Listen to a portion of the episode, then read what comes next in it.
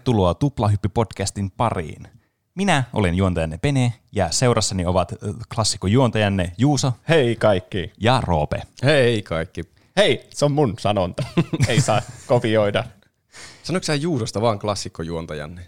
No se on kyllä oikeastaan, se on ehkä oikein oikein. Mä tarkoitin kyllä klassikkojuontajanne niin kuin siis silleen monikossa enkä teitittelevästi. Ah, Sä oot klassikkojuontaja sitten, kun sä oot ollut yli puolissa jaksoista. niin.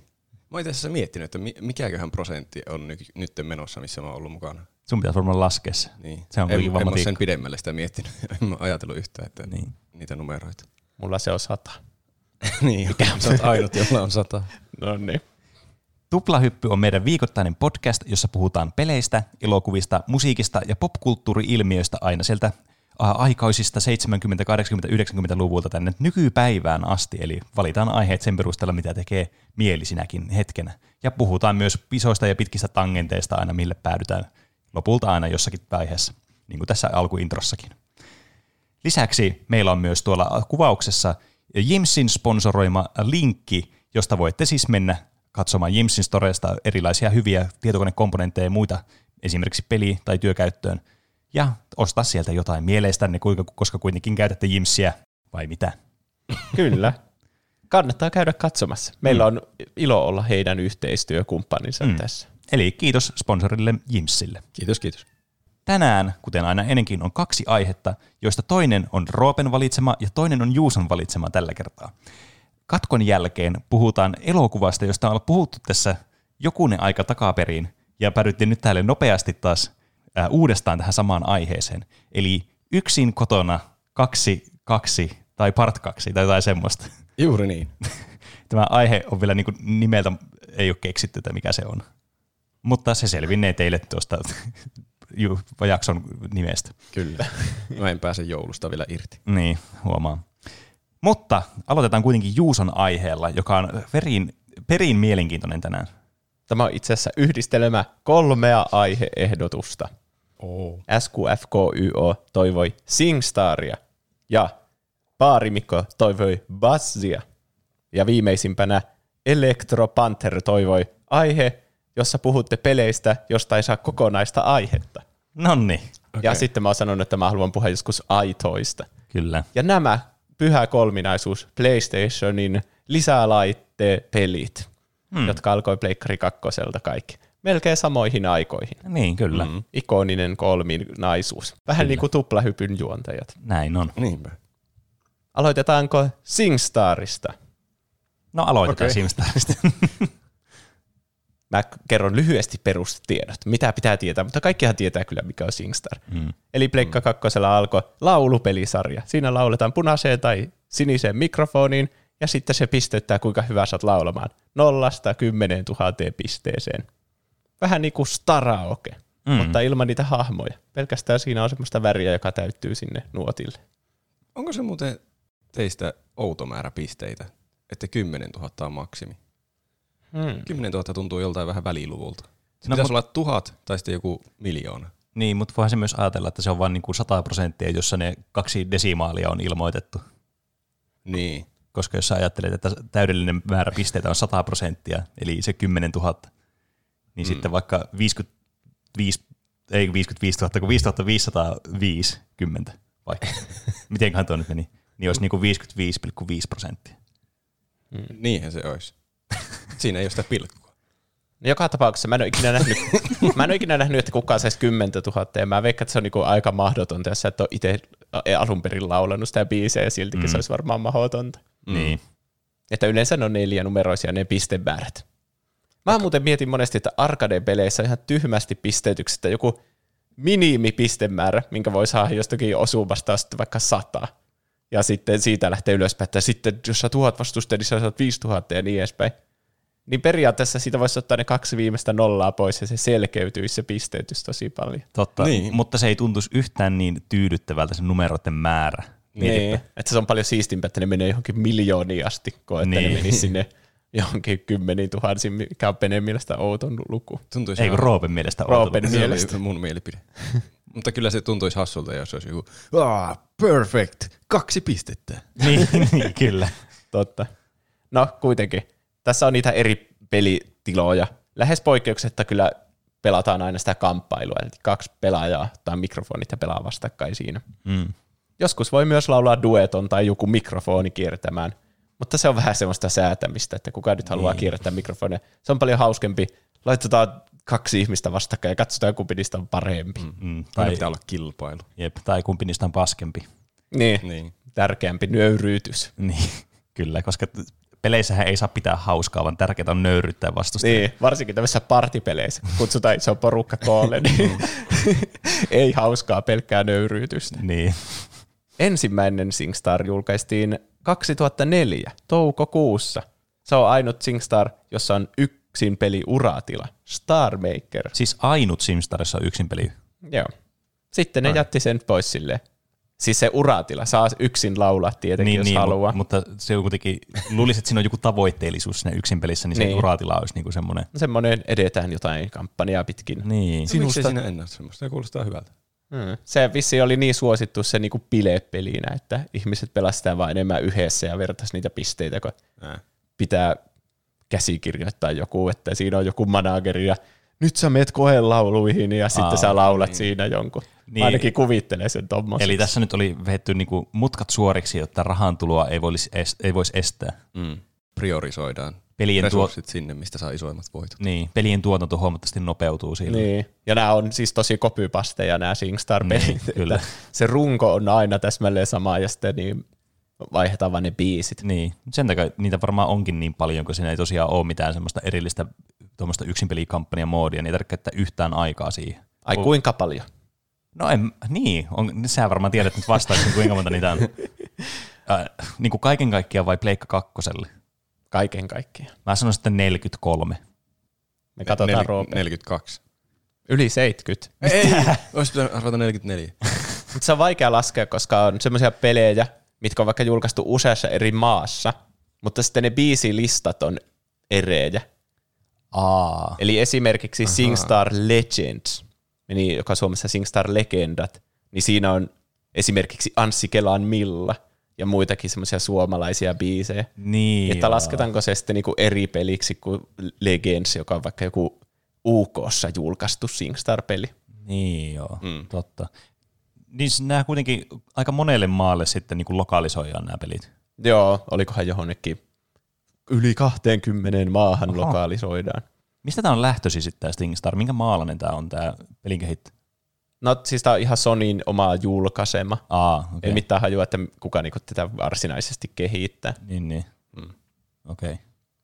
Ja sitten on noiden lisäksi, että niinku muutetaan sitä biisilistaa silleen, että lisätään sinne suomalaisia biisejä, niin on ihan kokonaan niinku pelejä, jotka on pelkästään siellä tietyssä maassa niinku myynnissä. Ja Niin, niin. esimerkiksi vaikka SingStar Suomi Rock vuodelta 2008. Taisi olla ensimmäinen semmoinen Suomi-brändillä oleva SingStar. Aivan. Ja todella suosittu sellainen varmastikin. Niin. Mutta tästä mä alkoin miettimään, että jos on pelkästään Suomessa julkaistu SingStar, ja siinä on ne kansikuvat ja kaikki, niinku, mitkä matchaa sen brändin kanssa, Mm. niin mistä se kansikuva oikein tulee? Mua alkoi kiinnostaa, että onko Suomessa joku, joka piirtää niinku samanlaisen kansikuvan kuin muualla maailmassa ne SingStarit. Tämä ei varmasti kiinnosta ketään muuta kuin minua. No mua nyt alkoi kyllä kiinnostaa, Siis tästä onko oli se- niin mysteerin verhomalla. Onko sä tehnyt jonkun tutkimuksen sitten? Joo. Okei. Okay. Okei, hyvä. Tästä tuli baarivisa-vinkki. Eli se Suomi-rokin kansikuva esimerkiksi on otettu Suomessa julkaisemattomalta SingStar-peliltä nimeltä SingStar Ambed, mutta siitä on muutettu värimaailma siitä kannesta Photoshopilla, että kaikki punaiset värit on muutettu siniseksi. Muistuttamaan Aivan. siitä, kuinka Suomessa on lukuisia vesistöjä. Okay. Mä niin kuin ajattelin, että tämä olisi ollut looginen jatkuma, että sen takia, että kun Suomen lipussa on sinistä. No mutta miksi siinä on sinistä siinä lipussa? No se nyt on ihan toissijaista. Mik, onko se veden takia sinistä? Mistä liput tulee? Mä itse asiassa tämän takia just se Wikipediasta katsoin, että miksi Suomen lipussa on valkoista ja sinistä. Niin se yleinen selitys on, että lumi on se valkoinen ja sitten ne vesistöt on se sininen. Niin on tossa se kyllä järkeä. tulee jostain. Mistä vaikka joku Norjan lippu tulee?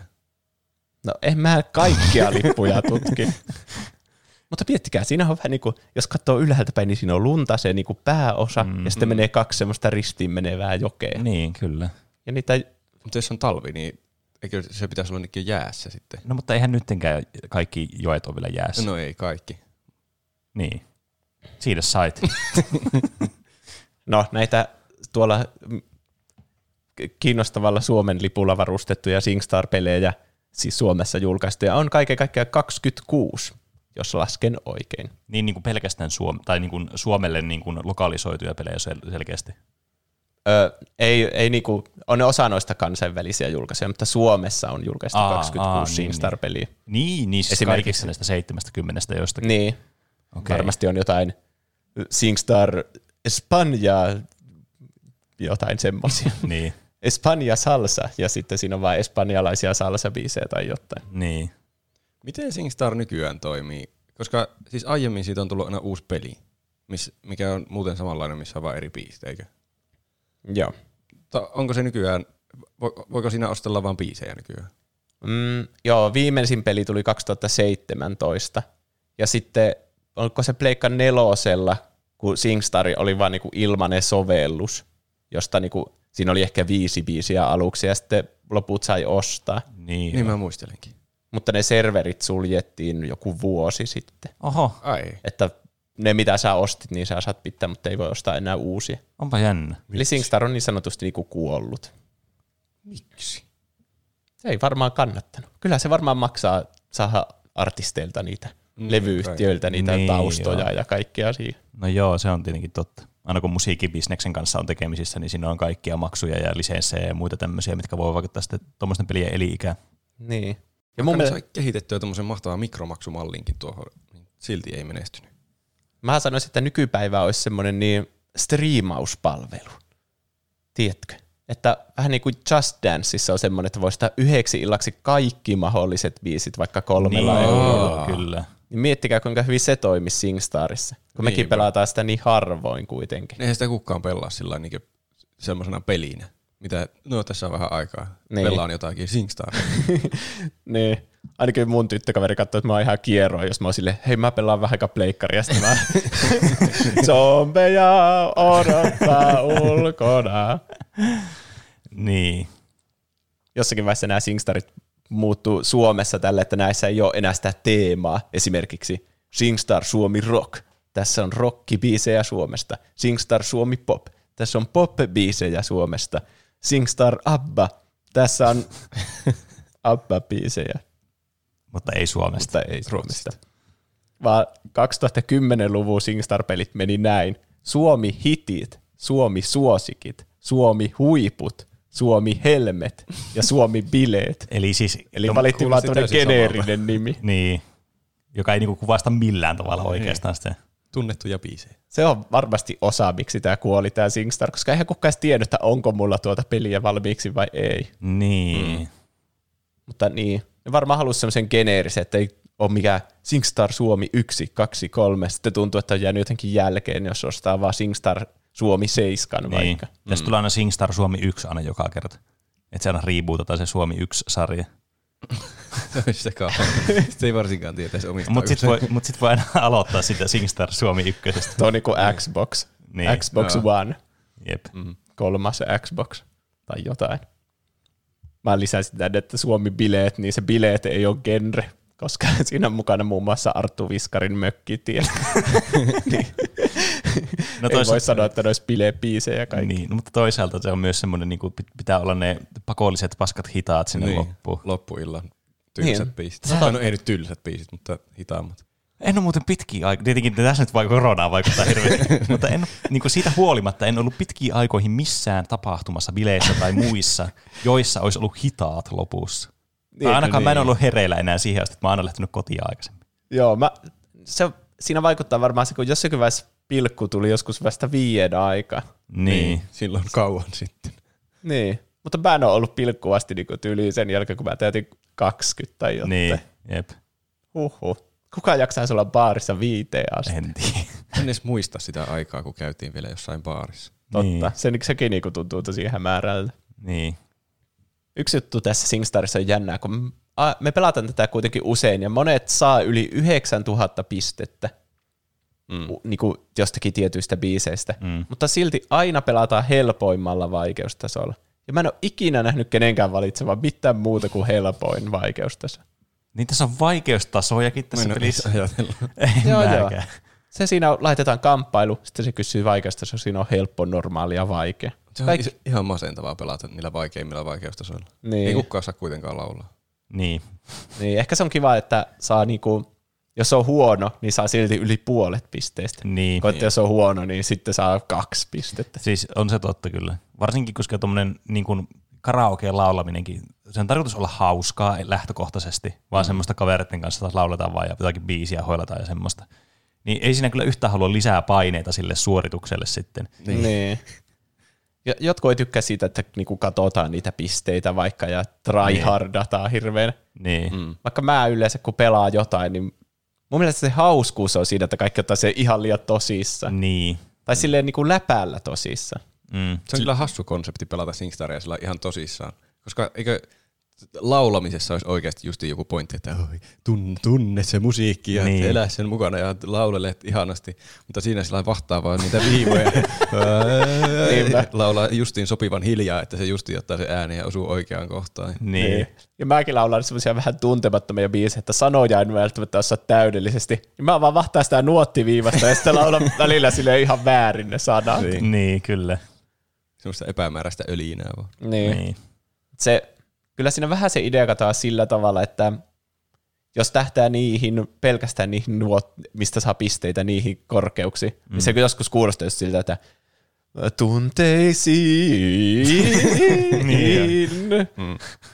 niin jos laulaisi vaan niinku karaokessa saman biisin, niin, niin. ei Niin. välttämättä olisi niinku oikealla nuotilla, mm. mutta niin silti se kuulostaisi niinku siltä, että sä laulat sitä, eikä sille, että sä niinku yrität osua johonkin tiettyyn Se, nuottiin. se on totta mm. kyllä. Tuleeko teillä semmoisia omia lemppareita, mistä vaikka saisitte eniten pisteitä Singstarissa? Mä en kyllä En mä muista, mitä mä oon laulanut. No niin just, ei muista yhtään mitä biisejä se Singstarissa on. Todennäköisesti kaikki semmoiset perus karaoke-biisit, mutta ei voi olla varma. Matkustaja oli muuten hyvä biisi. No se on kyllä. Niin. Se on ehkä mun suosikki. Mä sanoin ensin. No saa meillä saa olla sama suosikki, sori nyt vaan, me ei olla enää millään ala-asteella tai tarhassa. Yksi, missä me kilpaillaan aina Roopen kanssa, on Jesse Kaikurannan Näytän sulle rannan. Vastahakoisesti kilpailla aina, kun sä väkisin laitat. No molemmat meistä saa varmaan yli 9000 siinä. mm. Mun suosikki niin kuin meemiarvoltaan on se Levikset repee, koska siinä Niin. ei voi saada pisteitä. Se on jotenkin rikki se biisi. niin. Ne räpiit on kyllä ihan mahdottomia. Niin on. Kyllä tässä pelissä, näitä- näissä peleissä on myös semmoisia räppiosuuksia, räppipelejä, tai siis niinku räppibiisejä, tai biisejä, joissa on räppiosuuksia. Niin se jotenkin vaan sitä rytmistä ottaa sen, niillä niinku sanoilla ei ole mitään merkitystä, tai mä en tiedä onko niillä merkitystä, mutta siitä huolimatta se ei toimi yhtään. Niin. Ja jos ei ole mitään korkeutta tai mitään. Ehkä Niin. niin. räpissä on joku oma juttunsa, mitä mä en nyt tiedä niinku itse. Mm. Niin, se rytmi se täytyy olla. En mä keksi mitään muuta, mitä järkeä siinä olisi. Mutta miten se on ohjelmoitu tunnistamaan joku rytmi? se? En mä tiedä. Pitääkö sun lopettaa sun sanat silleen töksähtelevästi, niin se niin. Niin. tietää, että sun edellinen tavu on loppunut. Jos se katsoo aina siitä audiohommasta, missä tulee semmoinen, Niin. niin. semmoinen piikkikohta, niin jos se menee oikeaan kohtaan, niin sitten Niin se ehkä saisi parhaat pistet, kun se on vaan silleen, taka, taka, taka, taka, taka, taka, taka. Taka, taka, taka, taka, taka, jee, jee. Jep. Ja nyt mä muistan, että me joskus joku yö Juuson jollain vanhalla kämpällä laulettiin Hard Rock Hallelujah, sillä hirveä ei edes yritetty laulaa sitä, vaan yritettiin. Niin, ja vielä monta, monta kertaa putkeen. Niin niin, niin, että kaikilla tulee varmasti kurkkukippeeksi ja ääni mennä. Niin. niin, Naapureilla korvat kippeiksi. mukava seuraavana Niin. päivänä sitten. Silleen hirveällä örinällä. Mm. Mä tykkään myös Apulannan biiseistä pahempi toistaan. Se on tosi mukavalla olla Singstarissa.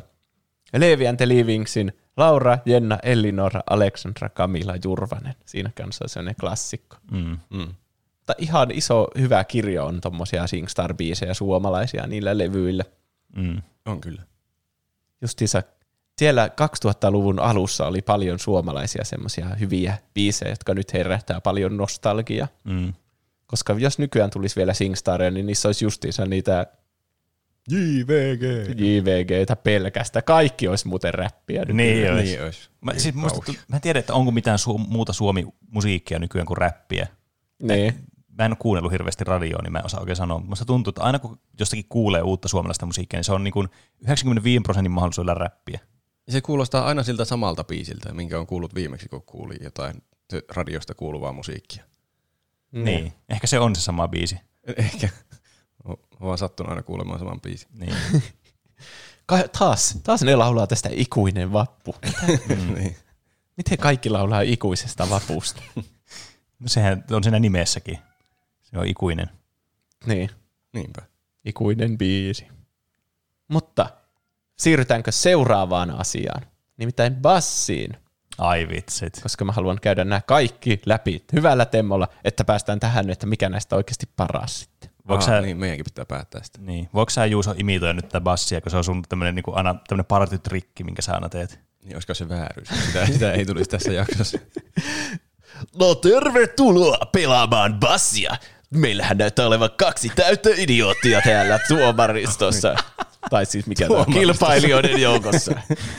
Anteeksi, vuorosanani olivat ihan väärät. Tämä on siis tämmöisiä tietovisailupartipelejä. Odotin jo jotain kysymystä. Joissa, mä sanoisin, että näistä tärkein piirre on se bass, se juontaja. Se, että nämä on niin, niin jotenkin övereitä nämä, tiedätkö, kaikki nämä tietovisa-jutut, mitä tässä on, ja nämä minipelit ja muut. Niin. Siis kun Trivial Pursuit on semmoinen niinku, semmoisen tosikkojen tietokilpailupeli. Mm. Että sulla on kysymys ja sitten sä mietit vastausta ja sitten sä vastaat. Niin. Mm. Mutta Buzz tekee siitä tietokilpailusta semmoisen formaatin, niin kuin sä olisit jossakin TV-ohjelmassa. Niin, kyllä. Jep. Pitäisi Trivial Pursuittiinkin vaan palkata joku tyyppi ölisemään sillä bass äänellä. Niin. Tervetuloa oranssiin ruutuun. niin. Ja pitäisi keksiä sinne jotain minipelejä sinne väliin, että mitä tapahtuu, että voi petata jotain pointseja. Mm. Namiikoita voi pistää betsei. Oispa hyvää muuten. Siinä muuten on idea. Pitääpä miettiä seuraavalla kerralla, kun mennään jonnekin pelaamaan Trivial Pursuitia. Mm. Niin. Kestää vielä kauemmin, kun häviää kaikki namikat Niin. jossain puolessa välissä. Mikä on Argentiinan pääkaupunki? Siirrä pommia! niin justiis. Mm. Jännitys. Toimiva konsepti. Näitä pelataan semmoisilla erikoisohjaimilla, jotka on tehty just semmoiseksi, niin kuin sä olisit jossakin ohjelmassa. Siinä on se summerikin, mitä mm, painetaan. Mm, Sitten jep. neljä värinäppäintä. Siis nämä ohjaimet on kans kyllä se, mikä tekee tästä sen, niin kuin sen fiiliksen. Niin. Tosi hyvät ohjaimet mm. kyllä. Semmoiset niinku jämäkät ja yksinkertaiset. Mä ymmärrän, että nämä niin mimikoi nämä painikkeet, niitä pl- pleikkarin painikkeita niin kuin värillisesti, mutta mikä se summeripainike on? Mikä painike se on? Hmm. Tai siis jos sä pelasit mm. tätä ohjaimella, pleikka-ohjaimella, niin mitä ne olisi ne painikkeet? Tai mikä se summeripainike olisi? En tiedä. Mä en ole ikinä pelannut tätä pleikkaa. En Ei Siinä mäkään. on mitään jär- Ei ole fiilistä. Siinä ohjaimessa ei ole mitään yksittäistä nappulaa, mikä se voisi olla hyvin. Niin. Se on varmaan joku R1 tai joku semmoinen. Niin, Niin. varmaan. Ensimmäinen näistä Bass-peleistä oli Bass Musiikkivisa, joka julkaistiin vuonna 2005 lokakuussa. Ja yleensä näissä basseissa on joku teema, eli esimerkiksi siinä oli se musiikki, mutta sitten on esimerkiksi Bass Sporttivisa tai Bass Hollywood Leffavisa. Siis, siis oliko ensimmäinen Bass musiikkivisa-peli? Joo. Eli tämä voisi voinut mieltää musiikkivisailu pelin pelkästään. Niin, mutta tämä laajensi reviiriään ja alkoi ottaa muitakin aiheita tähän mukaan. Niin, Siis oliko se alun perin siis musiikkivisapeli ja sitten se laajensi vai oliko alkoitu, al- tarkoituksena alun perinkin olla laaja visa? Kerro. No noita, siis niitä pelejä tuli niinku monta vuodessa silloin aluksi. Mä veikkaan, että se oli vaan niinku sattuma, että tämä musiikki saatiin nyt ekana Niin. valmiiksi. Mm. Mutta voisi kuvitella jotenkin, että joku geneerinen visailu tulisi ensin ja sit vasta tulee noita. Totta. Mutta mitä on geneerinen visailu? No, no vaikka tuo Argentiinan pääkaupunki voisi olla geneeristä visailua. Bas maantieto. Ei. Ei sillä, että sillä on niin eri genreistä kysymyksiä. Niin. niin siis on semmoisia yleistietobasejakin olemassa. Mä sanoisin, että puolet melkein bas-peleistä on jonkinlaisia semmoisia yleistieto. Niin. Esimerkiksi, oliko se melkein siinä, no en muista oliko toisena, mutta siinä ensi kahinoissa oli bas suuri tietovisa. No siinä olisi ollut, niin kuin tuon mä olisin ymmärtänyt ensimmäisenä pelinä täydellisesti. Mm. Olikohan tuosta tarkoitus tulla ensimmäinen peli, mutta ne vaan sai ne muut aikaisemmin valmiiksi ja ne päätti, että no fuck it, ja pistetään nämä nyt eka myyntiin. Se oli Joo. liian suuri tietovisa. Siinä kesti kauemmin tehdä. Niin. Ehkä ne kierrättää niitä kysymyksiä, että kun ne tekee joka aiheesta yhden peli, sitten ne tekee suuri tietovisa, laittaa kaikki kysymykset Aivan. siihen. Niin, niin totta. Niin, että sillä on niin ne Trivial Pursuitin kaikki kuusi väriä on niin ne pelit, ja sitten tehdään se itse pääpeli, Niin. jossa ne aikaisemmat pelit. Niin kuin Buzz-pelien Avengers. Aivan. Sitten kun on tullut joku kolme suurta tietovisaa, niin voi tehdä t- t- jättitietovisa, missä on niiden suurten tietovisojen kaikki jutut yhdessä. Buzz Endgame. Voit Se, jossa jos- puolet kaikista ihmistä kuolee. Niin. Tai jotain. Puolet vastausvaihtoehdoista aina häviää. Niin, siinä on semmoinen 50-50. niin. Käytätkö 50-50 ja sitten koko yleistä haihtuu puolet. Se, se tonne, niin, visailun pitäjä haihtuu sinne. Instructions unclear. Niin. ja basseista on myös niin, niitä eri maille tehtyjä versioita. Tai oikeastaan yksi peli, joka on semmoinen bass.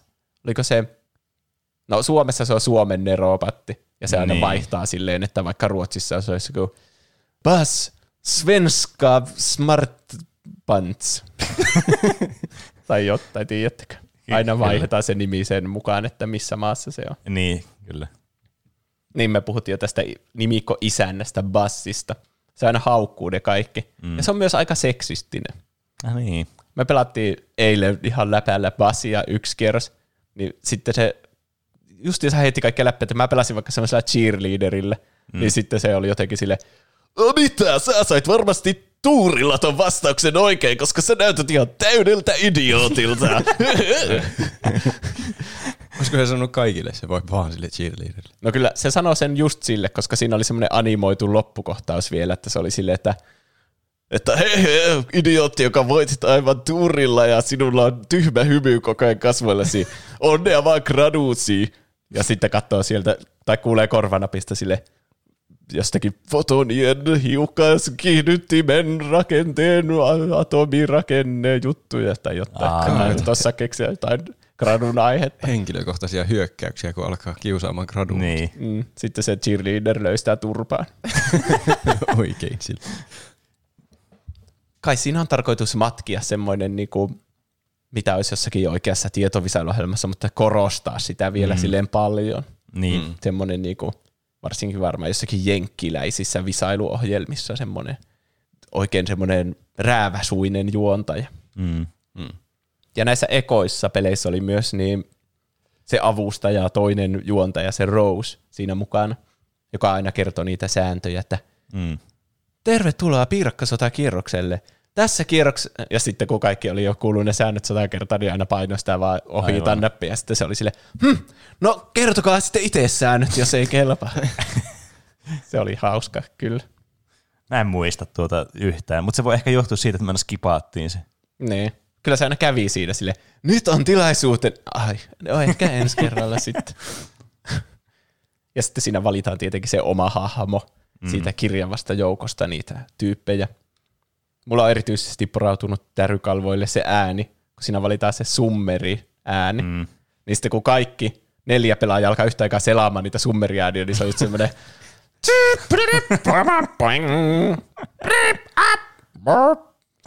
kaikki äänet tulee silleen putkeen. Eli hyvin imitoitu. Niin oli, siinä oli paljon kaikkea summeriääniä. Kiitos. Harjoittelin tätä koko viikon. Niin, semmoinen Airhorn ääni puuttuu vaan tosta. Luumukisseli. Luumukisseli. Siinä olisi hyvä summeriääni. Niin olisi. Hauskaa, jos olet harjoitellut. no, tyttöystävälle, että mä menen tekemään muistiinpanoja podcastia varten. Niin. Kuuluu vain huoneesta. ding, ding. Mä. Viimeinen mutteri lähtenyt aivoista. Oo, näistä on tullut vähän lennokkaampia näistä meidän podcasteista viime aikoina. niin jo. Niin ja sitten niissä on ne eri kierrokset. Onko siinä kahdeksan tai jotain semmoista aika monta eri kierrosta käydä sille, että mm. joku on vaikka semmoinen, saat rauhassa miettiä ja ajalla ei ole niin paljon väliä. Mm. Mutta sitten on joku, liipasin sormi! Nyt on vain nopein saa pisteen. Mm. Tai sitten justiinsa se kuuluu se piirakkasota, heitä vastustajaa piirakalla.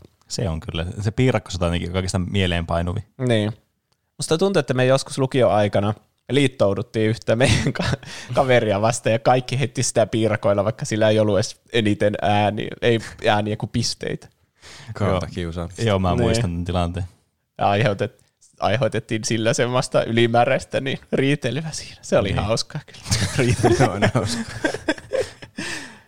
niin. On se ihan hauska, että nämä ei ole pelkästään sille, että kuka tietää eniten, niin, Niin. voittaa, vaan näissä on joku semmoinen vähän leikkisä puoli Niin, kanssa. siis kyllä, mm. nämä on tämmöisiä kuitenkin partypelimäisiä ihan selkeästi, just näiden minipelien ja muiden tämmöisten niin kuin koomisten faktoreiden takia.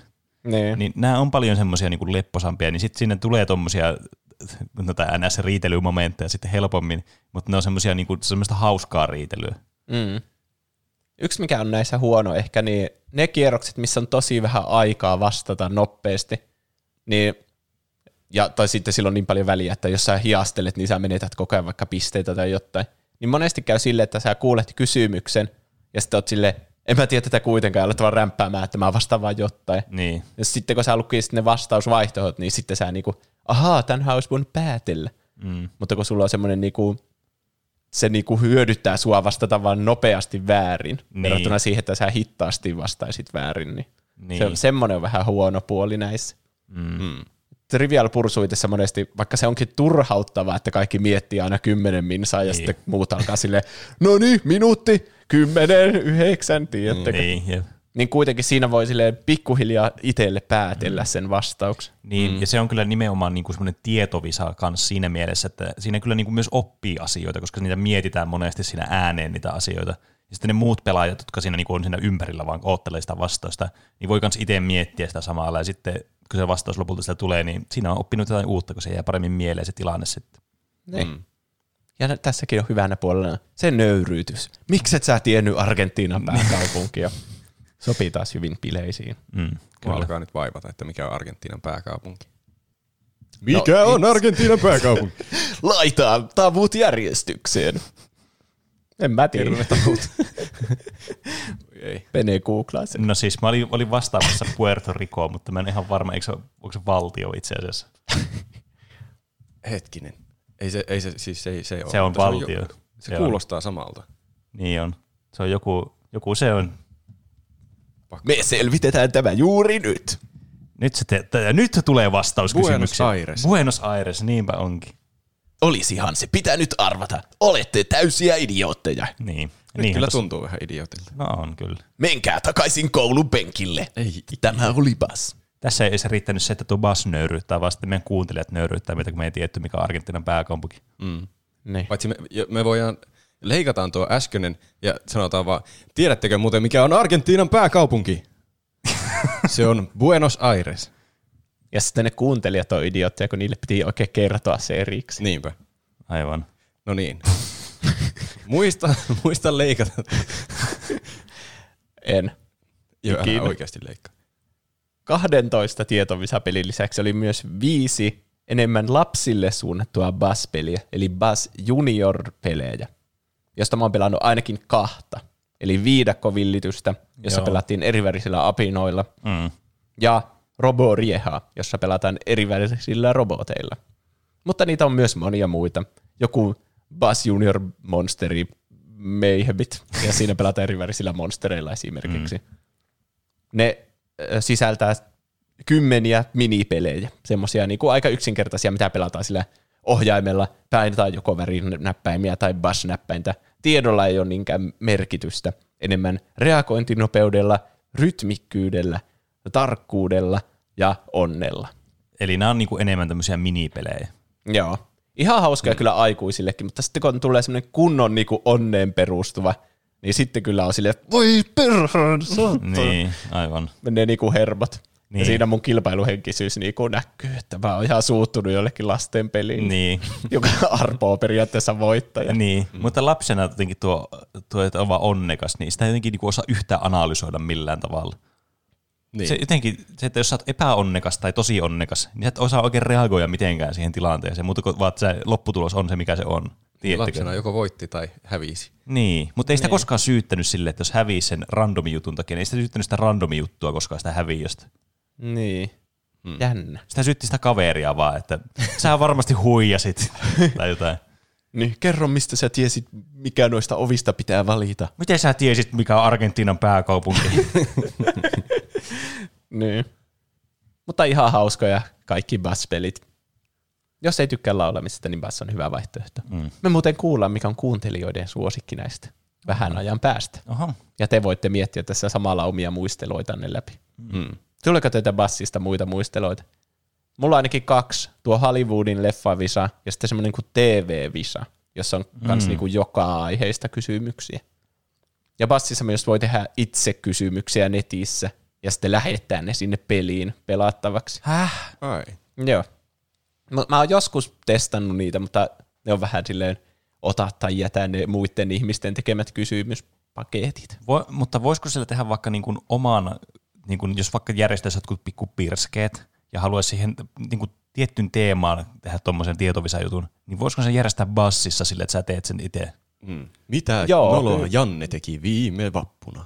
Siis mun, mun mielestä voi. Mä en ole itse ikinä vissiin tehnyt mitään visaa, ainakaan mä en muista. Meidän täytyy ehdottomasti kokeilla tuo joskus. Niin pitääkin. Mm. Tuossa olisi myös joku hauskan tuplahyppy sen pakiin. Niin. Paitsi se olisi vähän turhaa, jos me pelataan sitä sinne. Vähän niin kuin menettäisiin se pointti. Mm. niin. Siis vähän niin kuin me ollaan tehty jotain kahotilaa, vaikka jotain Niin. kavereiden kanssa jotain tietokilpailuja. Mutta bus-ohjaimissa jotain viilistä, että Niin. niillä voisi pelata. Ja sitten siinä on mukana myös se pisteytys ja ne minipelimäisyydet. Niin. Se voisi olla kyllä hauska. Eihän se juontaja osaa lukea niitä kysymyksiä sieltä. Joo, ei, siinä on vaan hiljaisuus ja näkyy tekstinä. Mm. Mutta joku voi kuitenkin toimia juontana, vaikka Juusa. Kyllä. Niin se tilanne säilyy normaalina. Niin. Niin. Mihin Roope saapui juotuaan kokista? no niin, eipäs mennä. Siinä oli itse asiassa semmoinen, että, että, että filteröidäänkö aikuisille suunnatut kysymykset pois siinä valikossa. Ähä. Eli vähän niin kuin jos haluaa pitää vähän härskiimmän visan, niin voi filteröidä ne pois. Ei tässä silloin halua filteröidä niitä pois. Ei tietenkään silloin halua, kun pitää oman visan. Ai niin, että sä voit... Se on varmaan niin kuin lapsille, että vaikka vanhemmat voi laittaa, että joo, laitetaanpa tästä tämä niin kuin filteri päälle.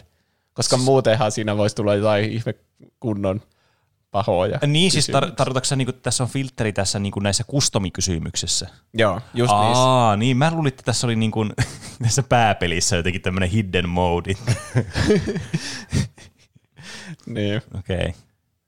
No ei, ei siis, se oli siinä, jos ihmiset tekee, mutta se on sitten taas, että muistaako ihmiset laittaa, että tässä nyt on härskejä niin, kysymyksiä se- tässä mun Mm, niin, kuulostaa visassa. just siltä, että sitten pitää omalla vastuulla laittaa niitä, jos laittaa lasten niin mehu kesteille tuommoisen peliin. Niin. Mutta sitten tämä kolmas, eli Aitoi, joka on mun, se, mulla on paikka sydämessä tälle. Tämä oli ensimmäinen näistä ja mä muistan, että paljon ala-asteella pelasin tätä. Tämä oli niin mystinen vempo. Tämä on niin aikaansa edellä. Se on Niin. siis joku kamera. Ja se on niinku semmoinen webbikamera. Semmoinen, minkälaisia webbikamerat oli silloin joskus 2003. Niin. Niin. Eli resoluutio oli jotain 400, 600, jotain sitä luokkaa. Ja sitä voi käyttää myös SingStarissa ja Bassissa ehostamaan sitä pelikokemusta. Eli muun muassa, jos sä laulat hyvin, niin sitten sä voit ottaa semmoisen poseerauskuvan ja sitten siellä aina siellä listan kärjessä on kuva susta sen mikrofonin kanssa, kuinka hyvin sä lauloit siinä. Näkee ne Oho. kaikki pikselit, mitä susta jää. Mm. Niin, voi päätellä silleen katsomalla tosi tarkasti, että kuka tuo helvetti on tossa. Niin. Siis, Se on, mutta mä oon nähnyt jotain, että joku on vaikka viimeksi pelannut sitä SingStaria kymmenen vuotta sitten kavereiden kanssa, ja on joku kuva siellä vaikka siellä SingStarissa. Sehän on ihan Niin. tosi hauskaa, että siellä on jotain kymmenen vuotta vanhoja kuvia. no siis, Mm. joo. On, on oikein pistää tuolleen sen, niin tavallaan ihan hauska ominaisuus kyllä. Jos niistä tosiaan erottaa kukaan siellä. Niin. niin, Eikä vaan, kas, tässä on Haiskoren tehnyt joku humanoidi olento. niin. Ne pitäisi vetää jonkun semmoisen, mikä se on semmoinen kuvan parannusalgoritmin kautta, että mm. ne Mm. Tehostaisi sitä niin. resoluutiota. Ja basissa, en tiedä tarkalleen. Ehkä siinäkin on vain joku kuva siinä sun. Mutta siinä on ne hahmot. Ehkä se tekee susta 3D-mallin sinne olisi kyllä siisti. No, hoho. Se oli vähän niin kuin Simsissä pystyi tekemään oman, omasta naamasta pystyi tekemään hahmo, siis joskus kauan sitten Sims 1. Ja se oli semmoinen ihan hirveän näköinen, kun se piti tehdä semmoisella niin kuin na- äh, naamatekstuuri semmoisella editorilla, mitkä on siis semmoinen, että sun naama niin kuin venytetään semmoiselle niin kuin tekstuuripleinille. Mm. Niin se on niin jotenkin absurdin näköistä, kun sä yrität tehdä sitä, ja se näyttää semmoista ihan venytetyltä ja niin kuin, jotakin suorastaan niin kuin sitä meemistä tai kauhuelokuvasta, minkä näköinen se on. Mutta varmaan se sillä tavalla sitten voisi tehdä tuossakin se. Hmm. Semmoisia on kyllä monissa peleissä, niin kuin jossakin urheilupeleissä vaikka, että tee itsesi sinne pelaajaksi. Niin on. Mä en ole ikinä mm. vaan nähnyt, että se toimisi hyvin. Siis nimenomaan, tätä mä just aloin kanssa miettimään, että siis jos tämmöinen ominaisuus on ollut joskus aitoilla, joskus 2002 vuonna, tai mikä ikinä se on ollutkaan se vuonna, mä nyt muista, niin mieti, miten hirveätä se laatu on silloin ollut näissä. Nee. Mm. Se on yhtä huonoa kuin nykypäivänä. Eli oikeastaan en mä tiedä, onko huonoa sit siinä vaiheessa, mutta niin. Pakkohan nykyään jossakin pelissä on onnistua hyvin tekemään itsensä peliin. Hmm. En suostu uskomaan, että kaikki pelit olisi nykyään huonoja. Jos, jos manuaalisesti teet itsesi yrität tehdä, niin se voi onnistua kyllä hyvin. No niin semmoisella slidereilla tai Niin. jollain. Mutta sitten kun sä yrität niin kuin niillä automaattisilla, että hei skanna kuvasi tähän näin ja niin. lähetä se tähän QR-koodiin ja sitten se menee sinne ja sitten se näyttää semmoisen ihan kauhean niin kuin hirvityksen jostakin Lovecraftia niin universumista. Mm. Niin, vaikka sä käyttäisit tunteja, kymmeniä tunteja aikaa, niin sä parhaimmillaan näyttäisit siltä, mitä Vin Diesel näyttää siinä Ark kakkosessa.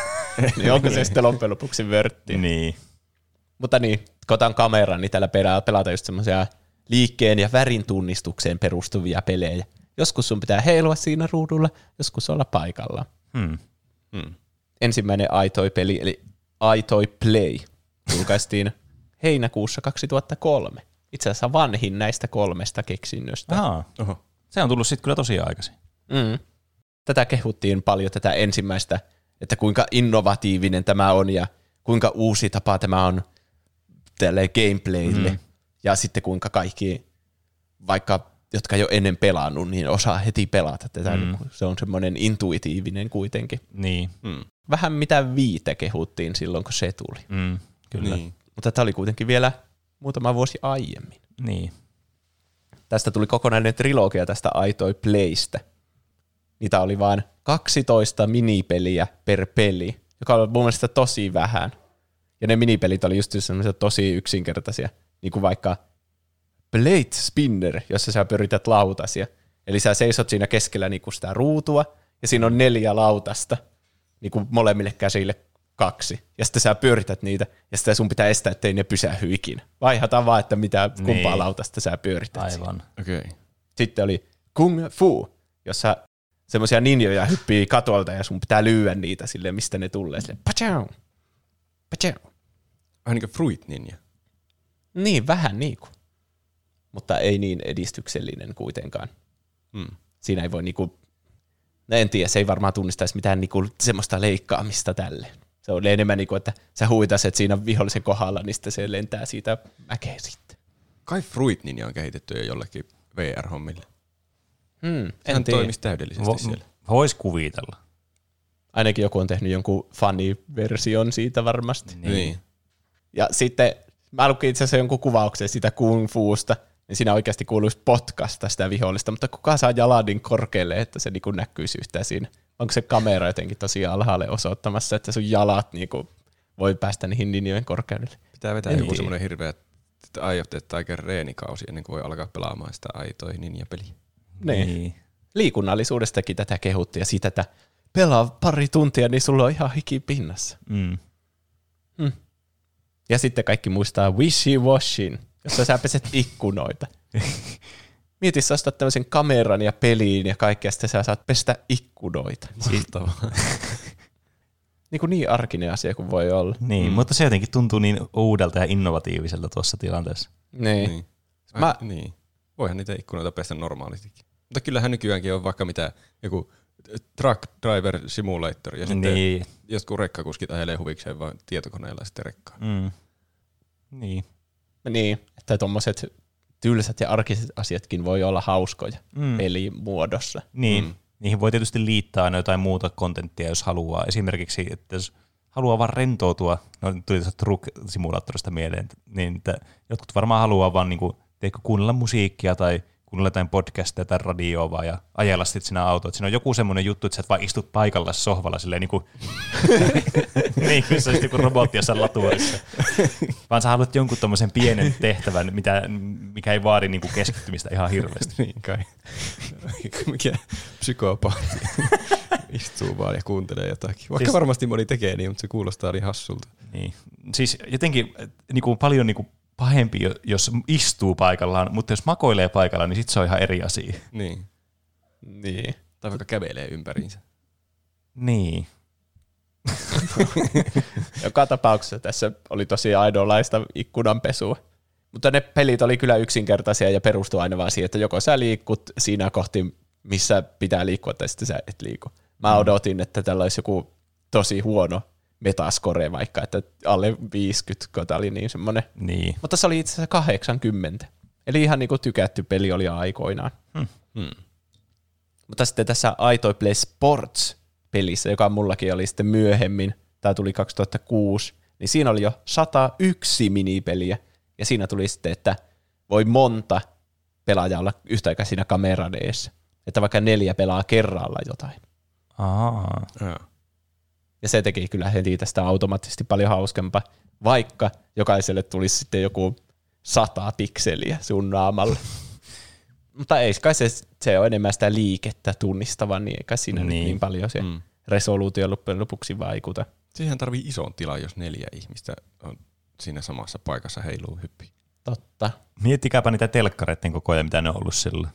Niinpä, ne takimaiset siinä ei näe mitään. Niin. Eikö missä jär, onko ne rivissä? Varmaan rivissä, että kamera näkee kaikki. Niin. Mulla oli ainakin niin pit, pieni kuvaputki telkkari, että jos se olisi laittanut tuon aitoin, niin jos olisi tullut metrin päässä siitä, niin ei olisi erottanut enää yhtään mitään, että mitä tapahtuu. Mm. Mm. Tässä oli sitten kaiken maailman niitä urheilulajeja, vähän niin kuin Wii Sportsissa. Tennistä, uintia, aita juoksua.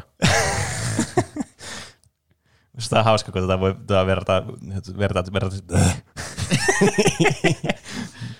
kun vertasit tuota Wii Sportsia ja sitä tuli ensin tennis. Joo, sille, että mm, okei. Okay. Uinti oli vielä silleen, että joo, tää on ihan niinku, no tää voisi olla Wii Sports. Sitten aita juoksu. Mm. Tämä itse asiassa käytti ihan hyvin jo niitä kameran niin kuin, ominaisuuksia ja huomioi ne rajoitteet. Että tässä oli enemmän semmoista niin kuin vaikka hyppimistä ja liikkumista ja semmoista ne pelit. Niin. Verrattuna tuohon, että sä peset vaan ikkunoita ja huidot menemään. Mm. Mm. Mutta tietenkin kaikki pelithän voi huijata silleen, että sun ei ole pakko hypätä, jos sä vaikka kädellä hu, niin kuin huidot sinne yläosaan sitä kameraa, niin se luulee, Niin. että sä vähän niin kuin hyppäät. Niin. Mm. Niin tässä tietenkin kavereiden kanssa pelatessa pitää olla tarkkana, että kaikki noudattaa niitä pelin antamia sääntöjä. Aivan. Mä katsoin justiin, tämä menee taas ihan tangentille, mutta katsoin eilen jotakin sellaista videoa, missä joku kokeili, joku streameri kokeili speedrunnata sillä, sillä mikä se on se, se semmoinen rengas Switchille. Aa, Wii Ring. Fit, Ring Fit. Niin. Ring Fit. Niin. Se oli tämä Ring Fit Adventure, koitti speedrunnata. Niin eikö siinä varmasti pystyisi tekemään vaan, ottaa, että ottaa ne, siinä piti jotenkin teipata reiteen toinen kapula ja sitten toinen on siinä, siinä renkaassa. Niin sitten mm. käännellä vaan sitä jotenkin sitä kapulaa, kun pitää vaikka kyykkiä. Eikä se mitenkään osaa havaita, että kyykikö se on Mm. muuta kuin siitä kapulan orientaatiosta. Niin. Niin, ai, niin, jos ihan speedrunia haluaa tehdä, niin, Niin. niin. tekee se niin kuin mahdollisimman helposti. Rakentaa jonkun niin oikean laitteiston siihen, mikä vaan tekee sen. Täällä on varmaan sitten olemassa joku glitchless-kategoria, missä sun pitää tehdä oikeasti ne Niin. liikkeet. Kyllähän se vaikuttaa paljon järkevämmältä, että pitää oikeasti urheilla se, mitä siinä pitäisi urheilla. Niin. Mä muistan, yritti silloin niin korona-aikan niin kuin ajan alussa, silloin vuosi sitten, niin yritti ostaa itselle tuota kotiin tuota Ring Fit Adventurea. Ei saanut mistään. Musta tuntuu, että sitä ei vieläkään saa mistään tuota laitetta. Ai. Että ne on ollut miettinyt, että se voisi olla ihan, loppuun. ihan hauska laite. Mm, Sitten kun Roope ostaa Switchin, mm. Niin. Eikö nyt ole tullut huhuja, että kohta voi tulla uusi Switchi? niin me Varmasti puhutaan tästäkin aina jossain. välillä. niin. No se huhuja kohta, niin se voi olla niin kuin vuoden lopussa tai Mm. ensi vuoden alussa. Saapa Ehkä mä jaksan odottaa. Katsotaan. Muista, että odottaminen on aina kuitenkin sitten vain sitä, että sulle ei sitten ole... Niin, Sitähän yritin sanoa se on. jotenkin tosi syvällisesti sanoa tuo asia. Mutta tarkoitus oli sanoa siis, että onko se sitten sen odotuksen väärti, en tiedä. Voi olla, tai sitten ei, sen näkee sitten. On mulla hirveä backlogi kaikkia pelejä, niin on mulla ainakin pelattavaa siihen asti. Mutta joka tapauksessa. Pahoittelut. Tätä kehuttiin siitä, että käytetään vihdoin niin kuin omaa kehoa ja liikettä, eikä istuta ohjain kädessä, mm. niin kuin joku re- rekkakuski pelaamassa Truck Simulatoria. Tai sitten mm. Ring, Ring Fit Adventurein niin speedrunnaja, joka häksää siinä. Niin. Mutta niin, tämä, tästä voi vetää suoran langan silleen, että tämä, sitten tuli se Wii, Wii ja ne kaikki Wii Sportsit niin. ja mummokin pelaa keilausta kotona tai jotain. Mm. Ja sitten nyt VR. Niin pitää arvostaa sitä, että Sony otti hyvän ensimmäisen askeleen, että nyt pelataan tässä, no niin, ylös sieltä sohvalta ja heilukaa siinä, että kameran edessä hauskasti. Niin, Kyllä. haluamme dataa teistä. Niin. Ja naapuritkin saa sitä dataa, kun näkee, kun sä vaan huidot siellä menemään niin kuin niin. ilma. Ja mieti, miltä se näytti vuonna 2003, kun ei edes tiennyt tämmöisien pelejen olemassaolosta. Sä näytit niinku Sims-hahmolta, kun yrittää tanssia. niin. Tai sitten, että sä pelaat jotain opikaratea kotona. Sitä, mikä se on, Black Belts karate. Mikä me saatiin pikkuveljen kanssa joululahjaksi. oi, oi. Mutta tosiaan viikon kysymyksenä oli tällä viikolla Instagramissa, Twitterissä ja Discordissa, että mikä näistä on sun suosikki. Ja vastauksia tuli 215. Oho, Aika monta. se aika monta. se oli taas enemmän kuin viimeksi. Mm. Ja nyt ollaan taas tarkoissa lukemissa, tarkoissa lukemissa, mikä on näistä kuuntelijoiden suosikki näistä kolmesta Pleikkarin lisälaitepelistä. Tää te veikkaatte, että voitti tämän. Ja sekin tuntuisi semmoista idioottivarmalta veikkaukselta, että SingStar voittaisi tämän. Niin mustakin. Mutta mä, mä veikkaan kuitenkin semmoisen kierrepallon, että kun siitä bassista on ollut puhetta siinä maskottijaksossa, mä näin jonkun kommentin ainakin, että sen perusteella joku oli valinnut sen, koska me ollaan puhuttu siitä. Niin mä, Niin. mä veikkaan sillain alta vastaan ja veikkauksena sitä. Niin. No mä veikkaan, että suuri osa on kuitenkin vastannut SingStari. Ja mikä on teidän mielestä niin kuin viimeisellä siellä sitten? No aito. Varmaan aito. Mä veikkaan, että se on meidän molempien viimeisellä siellä. Joo. Totta. Aitoi sai vain 10 prosenttia äänistä. Ja sitten toisella sijalla 36 prosentilla äänistä on SingStar. Oho. Mitä? Tämä oli yllätys, vaikka veikkasinkin noin. Siis to, niin, ihan niin kuin massiivinen yllätys. Niinpä. Ja Bass sitten vei voiton 54 prosentilla. Yli puolien mielestä Bass oli paras. Tuo marginaali on kyllä hämmästyttävä. Niin on. Mä ajattelin, että sun olla tosi tiukka kyllä. Niin. Hmm. Kaikki ei varmaan tykkää laulamisesta. No ei. niin. Ja kyllä Singstaria kun pelaa, niin on semmoisia, että hmm, mä en halua laulaa ja sitten vähän niin kuin katsoo vierestä, niin voi tulla semmoisia kaunoja, että mm. sitten kun tuplahypyllä on viikon kysymyksenä, että mikä näistä kolmesta aitoista Singstarista ja Bassista on paras, niin mä varmasti äänestän silloin Bassia, koska Singstar laittoi mut vaan istumaan hiljaa tässä kesken bileitten. Mm. Niin. No niin, aika hyvin kuvattu tuota ti- mahdollista tilannetta. Kyllä. Mutta Bass on tosi helppo lähteä mukaan, ja sitten kun on just ne lasten minipelit ja sitten ne vaikka vähän aikuisimpien ne sitten tietovisailut, niin siinä on kaikille jotain. Mm-hmm. Ja se ohjain on tosi hyvä myös. Niin. Siltä on langatonkin versio. En ole kyllä käynyt testannut sitä ikinä, mutta se näytti siistiltä. Niin, siis kyllä munkin mielestä noista niin kuin se hauskin paras on kyllä Buzz ihan heittämällä. Se on jotenkin semmoinen, niin kuin, se on paljon semmoinen niin kuin kivempi kokemuksena, koska SingStar on kuitenkin niin kuin lähtökohtaisesti vain karaokea, mutta sillä, että siinä on niin kuin kilpaili, kaksi kilpailee sitä samasta biisistä. Mm. Ja niin kuin, siinäpä se sitten olikin se peli. Mutta tähän Buzz on kuitenkin tämmöinen, niin kuin, tämä on niin kuin partypeli kuitenkin. Ja tähän pääsee kaikki osallistumaan myös samaan aikaisesti, mikä on paljon kivempi kuin SingStarissa. Mm. Ja tässä ei tosiaan tuu sitä, että no en mä nyt halua laulaa. Ja sitten, no laula nyt. No en mä halua. No laula nyt. Niin, se on kyllä yleistä kanssa. Niin. Olisi varmaan ärsyttävää olla semmoinen, joka on oikeasti hyvä laulamaan, mutta ei vaan halua pelata tätä peliä. Niin kaikki on sille koko ajan, no laula nyt vähän, vähän nyt pitää laulaa. Niin. Ja nyt laula tuo biisi edes tuosta ja sitten niin.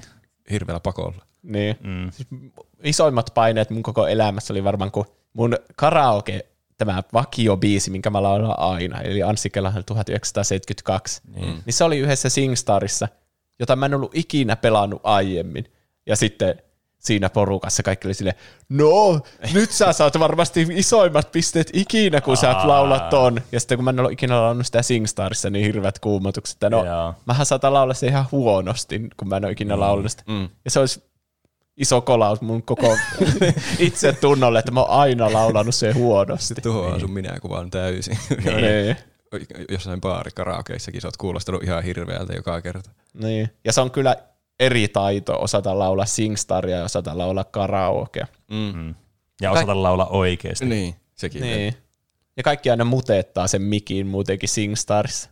Siinä kuulee sitä artistin laulua paljon, mutta ei kenenkään niinku sitä omaa laulua, muuta kuin niin. Tietenkin, mikä tulee siltä suusta. Totta. Tuo on ehkä semmoinen omina, tai, tai itse asiassa tuo on semmoinen ominaisuus, mitä mä tykkään tuossa SingStarissa, koska se vähentää sitten kynnystä semmoisille ihmisille, jotka ei välttämättä niinku haluaisi laulaa sitä just niinku johtuen siitä, että, että ei osaa vaikka laulaa tai kuvittelee, että ei osaa laulaa, eikä halua sitten nolata itseään sillä laulutaudellaan tai sen Niin. puutteella. Niin. Niin tuolla voi kuitenkin sitten vähentää sitä faktoria. Niin, Koska, mu, koska mukana laulaminen on ihan eri asia kuin sitten tavallaan olla se laulaja siinä Niin. tilanteessa. Mm. Ja sitten muutkin voi nauttia vielä siitä musiikista, vaikka joku laulaisi ihan päin persettä. Niin, sekin. Niin. Mutta luetaan vähän perusteluja, mitä ihmisillä oli näistä, miksi valitsi sen, mitä valitsikaan tässä äänestyksessä. Jani äh, Lyly Oja laittaa Guitar Hero, laskisin mukaan, koska debytoi kuitenkin Pleikka kakkoselle. Mä en ottanut tähän Guitar Herota mukaan, koska siitä on tehty oma aihe. Mm. Mm. Ja se oli kyllä ihan normaali pituinen aihe muistaakseni jo yksittäin. Mm. Kannattaa käydä kuuntelemassa se jakso. Ja sitten koska nämä kolme on Pleikkarin yksin oikeussarjoja, Aa, niin mä jotenkin näen, se on se selkeä niin ero, että tuo, tuo oli Activision, tuo Guitar Hero, ja se on kaikilla Xboxeilla sun muillakin. Niin. Jotenkin nämä tuntuu sille olevan sama kategoria nämä kolme. Mm. Joku voi tietenkin olla eri mieltä. Koska sitten avattaisiin matopurkit, no entä tanssimattopelikin, sekin ihan on lisää laittaa DJ Hero. Mm. Mm. Niin sitten vähän niin kuin, multa menisi pohja koko mun aiheelta. Niin, kyllä. Kiitti vaan Jani. Mutta Guitar Hero on oikeasti tosi hyvä kanssa. Niin. On kyllä. Aitoi, koska oli parasta leikkiä sillä mun siskonkaan aina ala-asteella. Lisäksi en nuorena tykännyt tietokilpailuista, joten Buzz sucks ja SingStar on perus tylsä. No sitten se on kyllä varmaan aito. Niin, tuolla poissulkemistaktiikalla. Mm. Niin. Buzz-ohjainta oli vaan niin tyydyttävää läimiä. Ai niin, ihan hanaa, kun ties oikein vastauksen. Mm. Se on kyllä, se on just semmoinen, että se kestää mitä tahansa. Niin. Se on niin yksinkertainen. Se on niin tyydyttävä kyllä. Se aina kuuluu sellainen klik, kun sä painat sitä. Niin. Mä en muista, onko mä ikinä pelannut bassia. Älä selitä. Varmasti oot. Mä en muista. Oho. Tai, voin, voin mä olla joskus pelannut, mutta mä en vaan muista, että mä oon pelannut sitten. Kehutaanko me liikaa sitä ohjainta ja sä et jotenkin saa päähän sitä, minkälainen tuntuma siinä on. En, en mä sitä tuntumaa saa. Kyllä mä tiedän, minkälainen se ohjain on. Ja siinä on semmoinen iso kutsuva punainen nappi, mitä tekee mieli painaa. Niin. Niin. Pelkästään sen takia Buzz on paras. Mun ei tullut pelattua noita Buzz-tietopelejä, mutta meillä oli niitä tos, toisia pelejä. Esim. Viidakkovillitys, Roborieha, Monsterimania ja Dino Jengi. Nämä oli kivoja kisailupelejä myös. Valittiin oma hahmon väri ja jossain sai luoda sellaisen hahmon kuin halus. Sitten siinä pelattiin sellaisia minipelejä ja yritettiin voittaa. Näitä oli kiva pelata sisarusten kanssa. Mun suosikit oli Monsterimania ja Viidakkovillitys. Eli tuli kannatusta Bassille tuota Bass Junior kautta Niin. sitten. Bassilla on tässä kyllä se etulyöntiasema, että sillä on myös noita, noita tietovisailuista niin kuin, niiden lisäksi myös tuommoinen minipelikategoria Niin, pelejä. niin. SingStar on aika, se on enemmän niin kuin aikuisille kuitenkin mun mielestä suunnattu, tai nuorille aikuisille, Niin. Mm. tai vanhoille nuorille, semmoisille vanhemmille kuin teini-ikäisille monesti. Se on, on se on jotenkin mun mielestä ekslus, eksklusiivisesti bilepeli. En, ke, en siis saa päähäni ketään, joka pelaa sitä vaan huvikseen. Niin. Niin, Toisaalta Buzz on vähän sama. No joo. niin. Mik, mikään näistä ei kovin kiva ehkä yksin kuitenkin. niin. Kyllä minusta tuo SingStar on paras. Aivan mahtava laite jossain bileissä esimerkiksi. Mm. Kyllä. Bas, nostalgia on suuressa vaikutuksessa.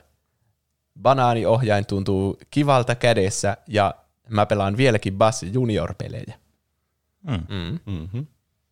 Ihan hauskoja nuo muutkin kapineet olivat myöhemmällä iällä illanistoissa, mutta kymmenvuotiaalle pojalle aitoi oli hämmästyttävä. Liikkeellä ohjattavat pelit voisi ajatella Wien ja jopa VR-pelien edeltäjiksi.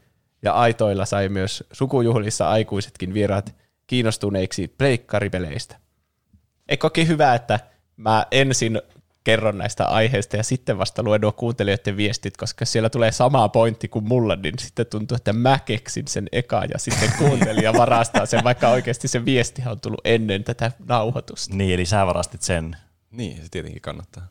Mutta great minds think alike, mm, sanotaan mm. näin. Näinhän se on. Sitä voi sanoa aina, kun varastaa toiselta hyvän idean. Niin. Kyllä. Xavier laittaa Discordin puolella sitten. Bass oli aivan loistava aikanaan. Aika vähän kokemusta aitoista, mutta muistan sen ollen vähän kehno ja hankala. Ääneni bassille. Niin, olihan se alkukantainen siihen aikaan, kyllä. Mm. Mm. Mutta jotenkin se oli hämmästyttävä silti, niin kuin siellä aikaisemmassa kommentissa sanottiin. Mm. Olihan se silloin kyllä niinku aivan sillä aikansa edellä se laite. Niin. Aika jännä, että voi olla samaan aikaan aikaansa edellä, mutta kuitenkin alkukantainen. Niin. No, se on vähän niin kuin VR nytten, että kun sitä pelaa tarpeeksi, niin näkee niinku puutteet siinä, Niin. mutta silti on silleen, että tämä on niinku se tulevaisuus. Niin. Niin. niin. Tämä sopii täydellisesti tähän niin yksi kokemus, mikä mulla Juusalla oli, kun me oltiin verkkokaupassa, missä me päästiin testaamaan tämä ää, niin Oculusen VR-headsettiä, sitä prototyyppiä tai jotain semmoista, mitä ne oli pistänyt niin kuin, tämmöiseen markkinointitarkoituksiin näytettäväksi. Mm. Niin tälleen, niin kuin, silloin kun testasin sitä ekaa kertaa, niin oli sille, että holy shit, että tämä on loistava vehe. Mm. Mutta nyt kun miettii, niin se oli ihan karmeen kankea Ei. kapistus. Mm, se oli vaan se semmoinen vuoristorata, joka meni sikaa hitaasti. Niin, kauhean painava. Resoluutio oli aivan hirveä, ei mitään käsilaitteita. Niin, se näytti. Pleikka ykkösen peliltä siinä. Niin, Mutta niin, se, se teknologia hämmästyttää siinä mm, kyllä, ja näkee sen potentiaali. näin on. Mm. Oli legendaarisin laittaa Bas, koska niin hauska ja meemikäs vehe. Siinä on ihan ok minipelit, mutta sosiaalinen aspekti on mukavin plus juontaja. Mm, kyllä. Mm. Marmorikulli. Kyllä se tuo aitoi kaikessa outoudessaan oli viihdyttävintä paras ja saa ääneni. Kavereiden kanssa sen kameran huijaaminen ja ninjoina, ninjoina heiluminen oli jotain aivan erityistä. SingStar saa kunniamaininnan, kun sen ja siskojen ansiosta meillä edes oli pleikkareita, ja sitten sitä pelattiin pari päivää jouluna ja hoksattiin, että tämä äänihän tulee jäljessä, laitetaanpas kaappiin. Ja bassista myös lämpimiä muistoja, mutta se, ne liittyy enemmän siihen aikaan kuin siihen aikaan kuin itse peliin. Mutta tulipahan kehuttua vähän kaikkia. Mm, Sehän on aina hyvä. kyllä. Kyllä. Ei mullakaan ole mikään näitä vastaan mitään. Mä tykkään itse asiassa kaikista aika paljon. Mä, mä en ole aitoita ihan hirveästi pelannut, niin mulla on vähän, vähän mielikuvia siitä, sillä niin kuin käytännöllisyys mielessä ja kuinka hauskaa ne pelit on. Mutta niin kuin, ei mullakaan nyt mitään negatiivista siitä ole suoraan sanottavaa. Sama täällä. Jakoavain laittaa, Bassin meemiarvo on kyllä valtava. Pari kertaa päässyt pelaamaan kyseistä peliä ja aivan sairaan hauskaa oli niillä kerroilla. Tuli kunnon TV-visailu vibat. Toisaalta suomalaiset on karaoke-kansaa, eli ihan sen kautta pitäisi vastata SingStar. Itse karaoke-baareissa ei tule niinkään käytyä ja laulettua, mutta kotioloissa SingStar menee ja viihdyttää vallan mainiosti. Mm. Lyhytkäisyydessään vastaan Bass. Toivottavasti jatkossakin nähtäisiin pelejä, missä Bass esiintyy. Sitä toivotaan kyllä. Kaikki näistä on kyllä kuollut näistä sarjoista. Mm. Mutta onneksi meillä on täällä äänin näyttelijäkin löytys bassille valmiiksi. Niinpä. Että, Se on mun, tämä koko podcastin tarkoitus sitten, mutta palkataan seuraavaksi Bassiksi. Niin.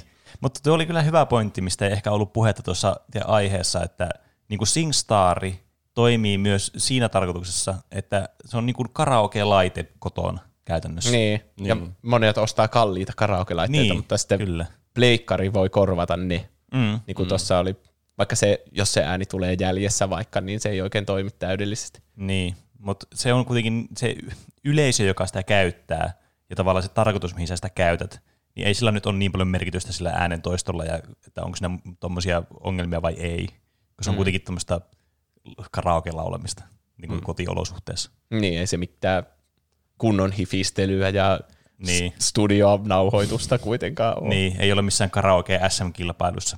niin. Tuleeko se jotenkin jäljessä se ääni? En mä ole ikinä huomannut. Öö, no ei se, mun mielestä se ottaa kyllä ihan hyvin sen äänen siitä suoraan kun laulaa. Ehkä tuossa tarkoitettiin sitä, niin kun, kun laittaisi sen oman äänen kuulumaan niistä TV-kaiuttimista, niin musta tuntuu, että se Niin. kuuluu vähän silleen kaikuma, kaikuna. Joo. Niin. niin se vähän niin kuin jopa häiritsee sitä. Mutta sehän on yleensä muteella se oma laulu. Niin. Niin. Niin. Ready to go laittaa. Oma ääni menee SingStarille. Karaoke-peli oli aivan valtavassa suosiossa lapsuudessani. Koko naapurusta ja kaikki koulukaverit fanitti pelisarjaa. Nuotin vierestä mentiin ne kovaa, mutta hauskaa oli. Oletteko muuten miettinyt, että miksi Suomi on semmoista karaoke kanssa? Koska se jotenkin menee kaikkia suomalaisia stereotypioita vastaan. Niin. No niin. Tai ehkä, ehkä se jotenkin myös tukee näitä stereotypioita, että me ollaan jotenkin sulkeuduttuja, mutta sitten kun pääsee siihen laulun timmellykseen, Ja se niin liittyy sit- yleensä alkoholiin. Kyllä, sekin. Niin silloin jotenkin avautuu se uusi sfääri täältä meidän suljetuista mielistämme. Ja yleensä Niin. kaikki karaoke-biisit, varsinkin jossakin baareissa on aina jotakin semmosia ukkometsä tai Niin. saisin haitarin. Kyllä. Mollirallatuksia kaikki. Mm. Aapi laittaa. Enpä tiedä, varmaan Bass. Se oli naapurilla, enkä edes pelannut sitä hirveänä. Meillä ei ollut silloin äh, Smashia, vaan PlayStation All Stars. Sonin outo Smash-kopio. Siinä oli jossain kentässä se Bassin tyyppi, ja vähän väliä tuli kysymyksiä, ja niihin piti vastata menemällä johonkin osaa kenttää. Aika outo muisto, mutta valitsen sen perusteella Bassin. mm. Mä, mä en muistanut, että millä tavalla Bass on mukana tuossa, mutta aika siisti, että se oli tolla tavalla, että piti vastata vielä kysymyksiin. Niin. Mm. Kyllä on sääli, että nämä, jotka oli tässä PlayStation All Starsissa, niin ei voi olla Smashissa. Olisi paljon paremmin käytettyjä nuo IP silloin. Niin. Ja silloin nuo samat kentät voisi olla vaan paljon hiotumpia ja se pelimekaanisesti fiksumpia. Niin. Mm. Ihan se on poissuljettu, jos joku, joko niinku Cloud on vaikka, ja Solid Snake on pleikkari, semmoisia hahmoja kuitenkin. Mm. Ei se ole ihan mahdotonta, että joku Bass voisi siellä joskus olla sillä taustalla. Mm. se on vaan erittäin epätodennäköistä. Kyllä. Mm. Bass on myös ainut, jos on tämmöinen maskotti näistä kolmesta, Niin, kyllä. mikä Se- tuo ison plussan sille. Mm. Karvala kyllä, että Bass on erittäin toimiva ja hauska. Välillä tulee pelattua edelleenkin PS3 Bassia illan istujaisissa. Sitten Tuomas Lehteinen laittaa, harmi, että Bass ei ole saanut kaltaistaan jatkajaa, sillä peli ja ohjain olisivat edelleenkin aivan varmasti illan viettojen parhaimmistoa vilkkuvan punaisen painikkeen säestyksellä.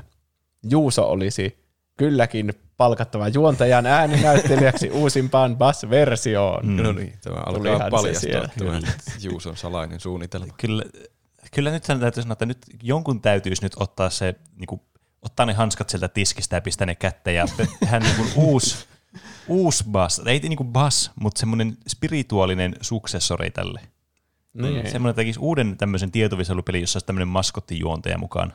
Ehkä meidän pitää vaan tehdä joku Ehkä. tuplahyppy brändätty. Tuplahyppy pubivissa. Niin. niin. Me tarvittaisiin vaan joku, joku, joka osaisi tehdä meille ne ohjaimet, että saataisiin tämmöisellä uudella teknologialla sitten nämä ohjaimet tehtyä vielä. Mm. Niin. Mitenhän niitä voisi parantaa, niitä ohjelmia? No ainakin lisää ledejä ja muita vale, varo, väli, värivaloja. Vähän niin kuin näissä pleikkaohjelmissa on se takana se valo, niin niissä voisi käyttää niitä valoja. Mm. Ja sitten kun painaa sitä nappia, niin siellä pitää tulla semmoinen valoshow. Niin, ja kyllä. ääni. Niin. Ja se pitää kuulla se ääni sieltä summerista. Ohjaimesta. Niin. Niin. niin, ei sieltä ruudulta. Totta. Ja sitten Jim Rickins laittaa, aitoita en koskaan omistanut, SingStarista tykkäsin myös, mutta Bass voittaa. Vituun outo kapula hauskoilla väreillä, tuntuu hyvältä kädessä. Niin, Bass junior-peleistä se apinapeli oli oikeasti hyvä. Lol. Eli viidakkovillitys. Kyllä, siis se on kyllä tyydyttävä se kapula kädessä. Niin. Ilmeisesti Bass voitti niinku tälleen ja perustellusti oikeastaan mm. vielä. Mm. Kyllä. Paljon ihmiset siitä tykkäs, monista eri syistä. Mm. Kyllä. Saapa nähdä, nähdäänkö Bass vielä joskus, vai pitääkö tuplahypyn tehdä oma Bass-peli. Molempi parempi. Niin, pääasia, että minä olen siellä juontamassa. juontamassa. Mutta ehkä vähemmän ilkeä ja seksistinen. Olen oma itseni.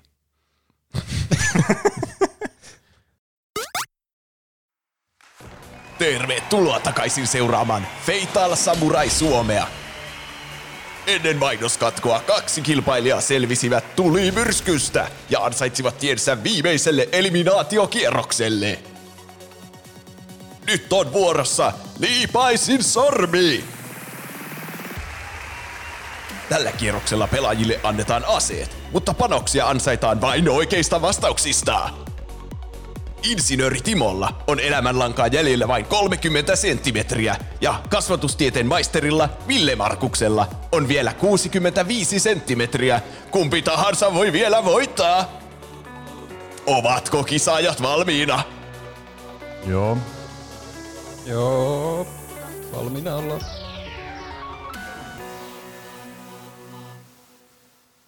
Ensimmäinen kysymys.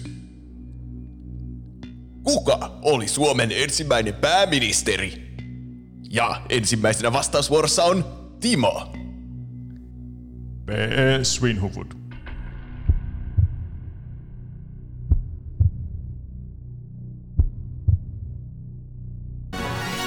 Onneksi olkoon! Olet ansainnut ensimmäisen panoksen! Eikö mä saanut edes vasta... No nyt. Ja näin Timo selvitti tiensä finaaliin asti. Mainoskatkon jälkeen selvitetään, onko Timo Feital Samurai Suomi, kun tulossa on vielä rahat vai henki. Nähdään mainoskatkon jälkeen.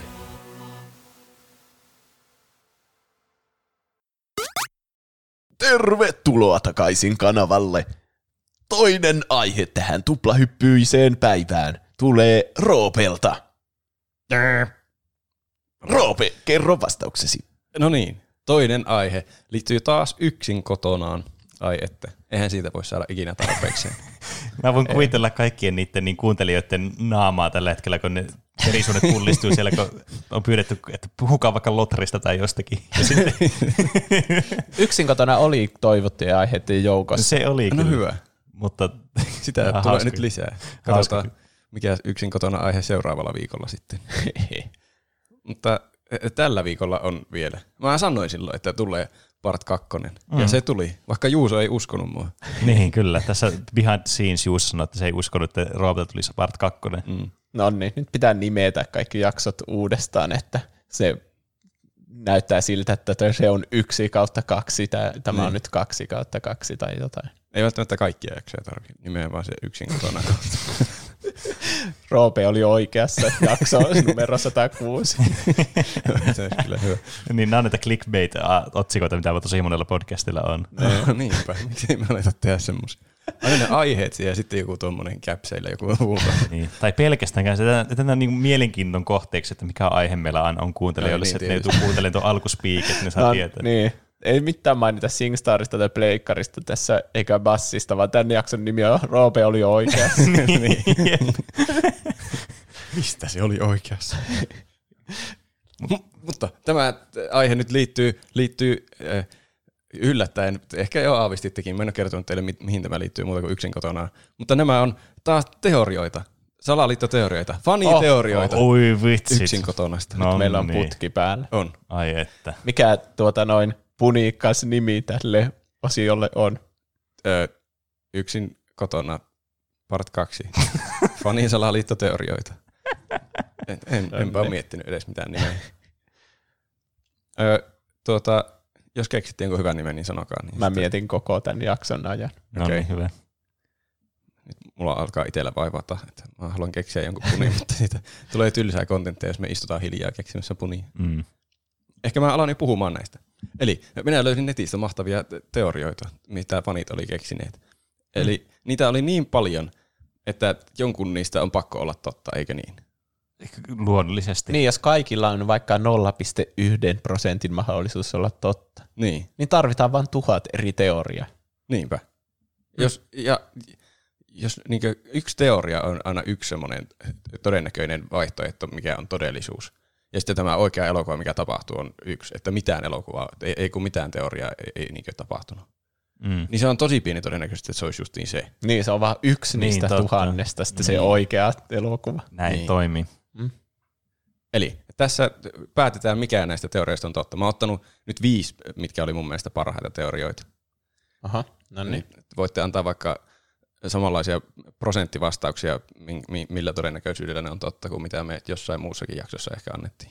Näin on. Mä en muista yhtään missä jaksossa, mutta mä muistan tuo, että me annettiin prosentin mahdollisuuksia jollekin. Mm. Kyllä, lähettäkää meille sitten se, miten meni noin niin kuin omasta mielestä osioon se oikea. Mm. Ei, kun mä muistan, missä jaksossa me annettiin. No, Älkää lähettäkään meille hyvä, miten meni noin omasta mielestä osiossa. Mutta mä en tiedä, miten mä nyt sanon tämän. Siis tuota, Fortnite-jaksossa. Ai niin oli. Aivan. Fortnite-jakso on kyllä, se on meidän Tiesin mä paras. miten mä Ja, sanon. Niin. Se oli kyllä hyvä jakso. Mm. Mutta aloitetaanko heti niin ensimmäisestä teoriasta? No mä liittyy aika paljon siihen ykköselokuvaan oikeastaan, että se kakkonen tulee vähän niin vaan mukana tässä. mm-hmm. Ja kaksi ensimmäistä teoriaa liittyy Kevin McAllisterin isään, Peter McAllisteriin. Ensimmäinen teoria kuuluu näin. Peter McAllister on mafiapomo. mm. Mm. Se pitää kyllä semmoisia pitkiä takkeja. Niinpä. Totta. On tosi Siellä voi olla vaatteita. vaikka kokonainen semmoinen Tommy Gun siellä Mm. taskussa. Niinpä. On- Miksi se on Niin, mafia mit- mitä nämä on nämä perustelut tähän? Että McAllisterit, se on selvästi tosi varakas perhe. Kyllä. Että se äiti ei taida olla töissä, ainakaan sitä ei mitenkään sanota, että se olisi jossain töissä. Se vaikuttaa mm-hmm. semmoiselta lapsista huolehtivalta mm. Ja äidiltä. niitä lapsia on kyllä paljon myös. Niin. Siinä on kyllä työtä ihan tarpeeksi kyllä. Niillä on tosi monta lasta, joka tietää myös kuluja. Niillä on jättimäinen hieno talo, joka on varmaan niin useamman miljoonan arvoinen siellä. Mm. Ja sit joka vuotiset joulureissut johonkin kauas. Niin kaikille niistä. Niin, mm. sehän maksaa ihan hirveästi. Ja missään vaiheessa sitä elokuvaa ei mainita, missä se Peter on töissä. Tai, tai edes sen koulutusta, minkälaiseen työhön se olisi koulutettu. Niin. Niillä vaan on rahaa. Ja sillä on jotakin tuhansia dollaria käteistä mukana aina jossain laukussa, kun Kevinkin pääsee käyttämään sen rahoja. niin, se on kyllä totta. Mm. Ja siinä ykkösen alussa, kun se Harry, se toinen niistä varkaista, tulee, tulee sinne tuota, taloon ja hengaa siinä olohuoneessa, ja kukaan ei edes huomioi sitä. Se olisi siinä voinut helpommin ryöstää sen talon, kuin miten se lopulta yritti. Mutta se kysyy jotakin, että "Ö, omistatko sä tämän talon jotakin, niin se Peter on heti sillä tosi puolustuskannalla, että "Oo, onko mä jossain pulassa, onko mut pidätetty. Niin. Haa. Onko sulla todisteita? Mm. Am I in some, some kind of trouble, officer?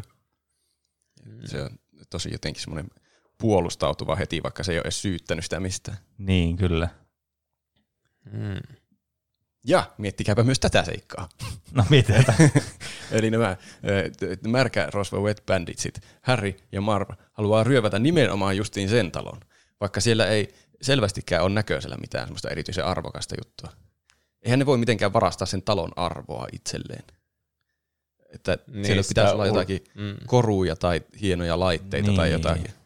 Miksi ne mafia pomon talon varastaisi? niin, eikö se ole vähän niin kuin, kans vähän counterintuitive? Se voisi olla niinku semmoinen, semmoinen että graalin malja, että se justiin pitää, että ne on nyt varastanut tämän Peter the Snakesin talosta kaiken arvokkaan.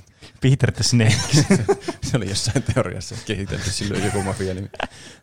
Mutta, Siinä feikki-elokuvassa, mitä se katsoo, niin sen yhden nimi on Snake. ah, no siitä se on varmasti niin. Niin. tullut.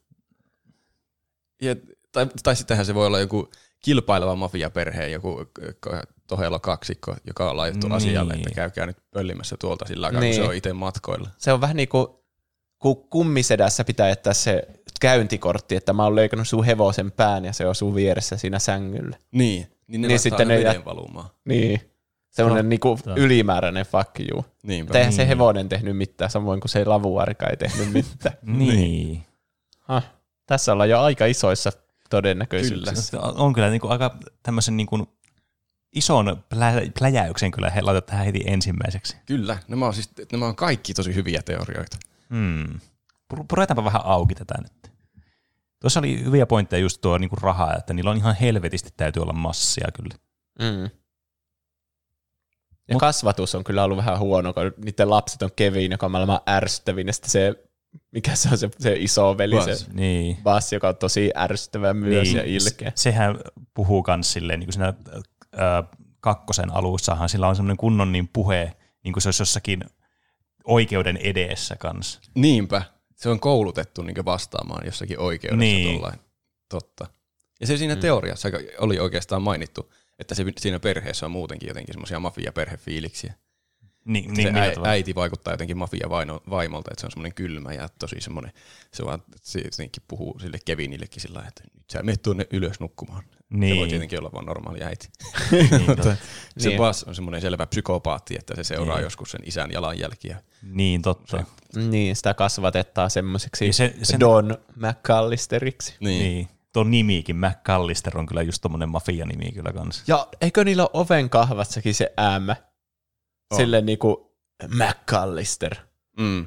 Niin kuinka, Niinpä. ootteko ikinä nähnyt oikeassa elämässä jollakin olisi niinku oma suvun sukuun nimen kirjain Niin. niin. siinä oveen Tuo on kahvassa? kyllä aika... Siis pelkästään mafiaperheiden ovessa. Näin, Niin. Mitä mä oon niin, nähnyt.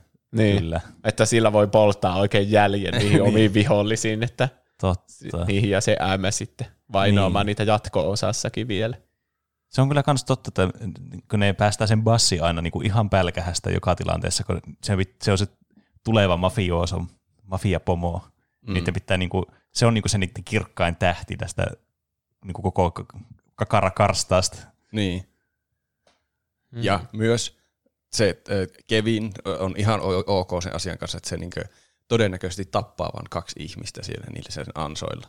Niin, Että se on, se on niinkö aivan turtunut tuommoiseen väkivaltaan. mutta entä se nyt se isä, joka nyt on väitetysti tämä mafiapomo? Vaikuttaako se teistä mafiapomon maiselta niin kuin sen maneereiden ja muiden asioiden puolesta? Tietenkin voisi väittää, sehän vaikuttaa aika ystävälliseltä ihmiseltä monessa tilanteessa, niin voisi väittää, että totta kai sillä pitää olla semmoinen fasaadi, että se on tosi ystävällinen kaikille, että kaikki Niin. pitää siitä.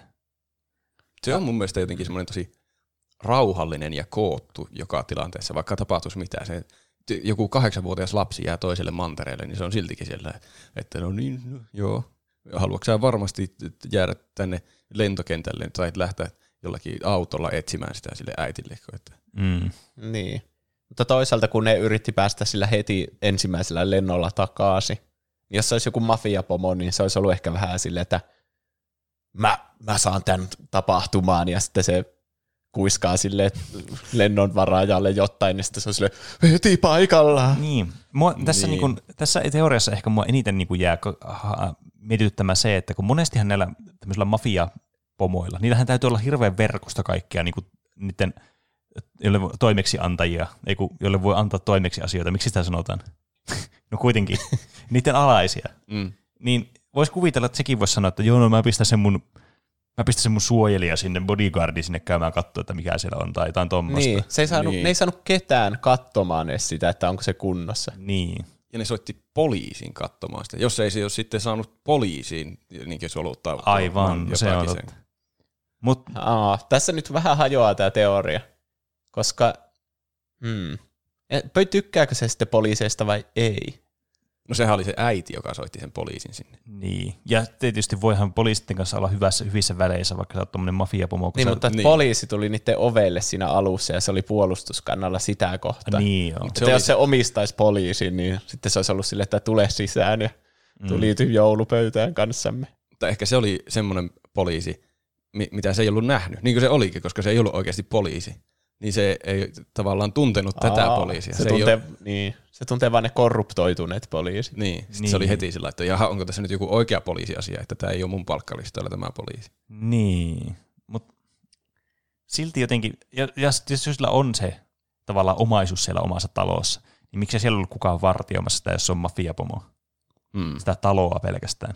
Tietenkin onhan se vähän epäilyttävää, mutta voisi nyt jonkun tyypin laittaa vaikka asumaan siksi aikaa. Vaikka Kevin. Se, ehkä se jätti Kevinin sinne vartioimaan. Niin, niin no se osoittautui kyllä aika hyväksi vartijaksi Niin. kieltämättä. Se näki siinä potentiaalia. Niin, siksi ne unohtaa sen sinne, kun se on mukaan unohdettu. niin.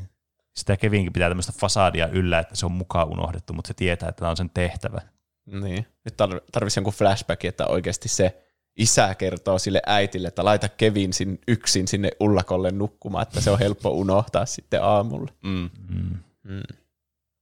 Miettikääpä sitä Uncle Frankia, joka on ihan selvästi joku semmoinen mafia-kätyrityyppi. Mik, miksi? Se on semmoinen tosi ilkeä kaikille, varsinkin lapsille. Niin. Et semmoinen tosi tyly. Kum, kumman veli se on, Mun mielestä se on se isän veli. niinkö?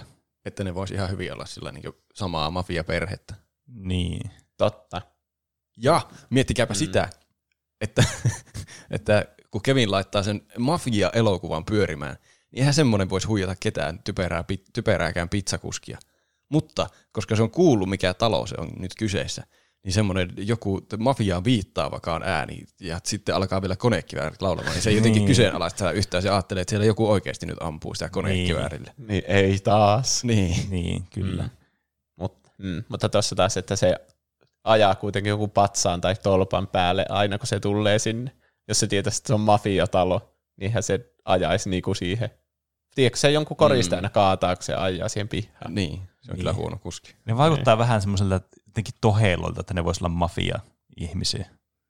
Se koko perhe on Mm. vähän semmoinen toheilointiperhe. Miettikää vaikka siinä, kun ne lähtee sinne lennolle siinä kakkosessakin, niin nehän, se on kuin meihemmin vaan se aamu, kun ne ei ole edes kattonut aik- kelloa oikein, Mm. kun ne on myöhässä siltä lennolta. Ei vaan oliko ne kakkosessa tosi hyvissä ajoin, ja ykkös, ykkösessä ne nukku pommiin. Eikö ne nukkunut kakkosessa pommi? Mä en No, muista. no, mutta joka tapauksessa tämä kertoo sen, korostaa sen, että miten niin kuin nämä on niin toheloita, mm. että ne ei edes hoksaa niin kuin herätä aikaisin, niin miten voi tämmöinen perhe olla mafiaperhe silloin? Koska luulisin, että niiden täytyy olla niitä täsmällisiä kaikessa, mitä ne tekee. Koska eihän ne alaiset voi olla täsmällisiä kaikessa, mitä ne tekee, jos nyt esimiehetkään ei ole. Mm. Tai että ne jättää aina niiden pienimmän lapsen vahingossa ihan erilleen muista. Niin, sehän on hyvä kiristyskohdekin sitten, se lapsi. Totta. Ja musta tuntuu kans, että tämä nyt tämä mafia-teoria kans vähän syntyy siitä, kun tämä katsoo näitä mafia-flikkejä, tämä tota noin, niin lapsi, tämä Kevin. että tämä, niin tämä nyt triggeröisi tämän teorian niin kuin oikeastaan. Että jos tämä ei katsoisi näitä mafia-teorioita, tai se ma- mafia- mafia-elokuvia, niin tulisiko tässä mieleen, että voisi olla joku mafioosa? Ja sitten se Harry on siitä, mä en muista sen näyttelijän nimeä, mutta se on siinä mafiaveljet. Niin, ja mafiaveljet, eikö se ole siinä? Joo. Ja musta tuntuu, että monissa muissakin mafialeffoissa. Mm. Siinä, se, se oli siinä Irishmanissa myös. Joo. Mutta se on nyt uudempi leffa. Mä en tiedä, tämä teoria tuli varmaan ennen sitä. Mm. Mm. Mä, mulla, mä oon valmis antamaan tälle prosenttiin lukeman. Mä, mulla on vielä yksi pointti. Oho, Okei. se voi vielä kallistaa, Mm. että mihin suuntaan tahansa. Eli sehän vaikuttaa siltä, että Kevin on opetettu pelkäämään poliiseja, koska se aina pelkää poliiseja. Juoksee karkuun sitä yhtä poliisia, kun se on pöllinyt hammasharjaa, mutta se on silloin kyllä pöllinyt hammasharjaa. ja silloin kun se ovelle tulee poliisi, niin se ei avaa sille ovea, kun se pelkää sitä. Siinä vaiheessa se pelkää kyllä kaikkea. Niin. Mm. Ja se soittaa poliisit naapuritaloon, eikä sinne niille. Ihan, kun, ihan niin kuin sille olisi sanottu, että älä ikinä soita poliiseja tänne meidän taloon. Että, Ne ei saa tutkia paikkoja. niin. Aivan, totta. Mm. Se oli kyllä outoa, että miksi se soitti naapuritaloon, kun ne oli vielä siinä vaiheessa siellä niitten talossa ne parkaat. Niin. Häh. No perhana, tämä muutti tilannetta. Mun prosenttimäärä nousi. Mullakin silleen vähän se nousi tämä prosenttimäärä. Okei. Okay. Juuso, kerro oma prosenttimääräsi. 50. Vähän 50. tylsä. Mm. Mutta tässä on niin todisteita molempiin suuntiin, jotka vähän niin kuin voi vahvistaa tai kumota tämän. Mm. Mm. Ja sä et myöskään tiedä vielä, että mitä seuraavat teoriat on. Että Niin. ei voi vielä antaa tasan Voiko sataa monta niistä olla oikein? ehkä. niin. niin, että onko ne loput sitten se loppu 50 jaetaan niiden kesken. Ei kai. Mm.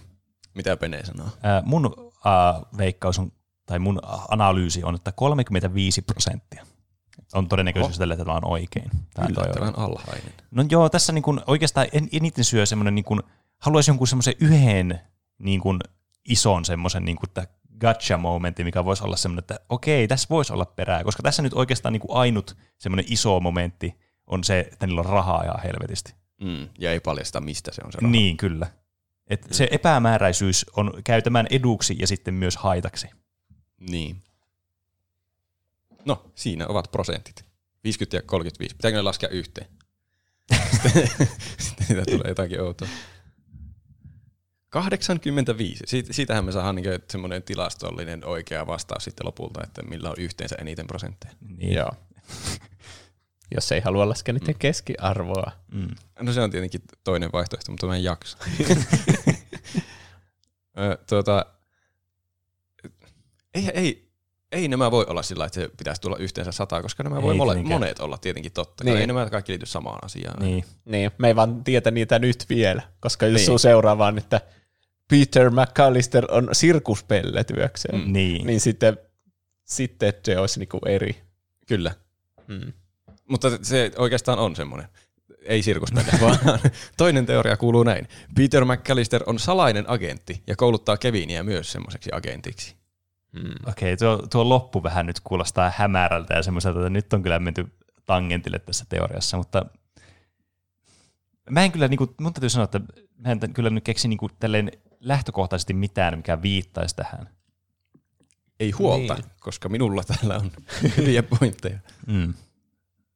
Tuo on muuten hyvä, että tuleeko teille ensin mieleen niin ennen kuin mä sanon mitään, että miksi se olisi. Niin, Niin, koska niin sehän voisi totta, tukea teoriaa, aina jos teille heti tulee mieleen, että niin onkin, koska tämä asia. Niin, koska tuossa äskeisessä oli tämä asia, että et niillä on tosi paljon rahaa ja tuommoinen niinku epämääräinen jutut, ja teki se tuntui mm. paljon mafiamaisemmalta kuin tämmöiseltä agenttimaisemmalta. Mm. Niin, koska mafia on vähän semmoinen pröystäilevä. Niin. Mutta Niin. jos se on salainen agentti, niin mä veikkaan, että ne pitäisi matalaa profiilia. Niin, kyllä. Eikä laittaisi omaa nimikirjainta siihen oven kahvaan. vai? niin, tai hommaisi jotain 11 lasta, niin. Mm. paitsi jos ne on feikkilapsia. Paitsi jos se Niin. kaikista kasvattaa agentteja. Niin. Joku, tämä on joku orpokoti oikeasti. Mm. Joku teoria oli myös, mitä mä en ottanut tänne, että McAllisterit on kultti. Mutta mä en päässyt, mä en päässyt lukemaan sitä teoriaa. Se oli joku semmoinen maksullinen sivu tai jotain. Mä en löytänyt sitä mistään Maksullinen teoria. Anteeksi, voitko ottaa adblockin pois käytöstä? No mitä? muualta. Varmasti. Mutta mä, mä, voisin kuvitella semmoista, että voisi niinku tuonne orpokotimainen olla, mutta nyt tämä menee kyllä ihan tangentille. Joo, eli e, miksi se olisi agentti?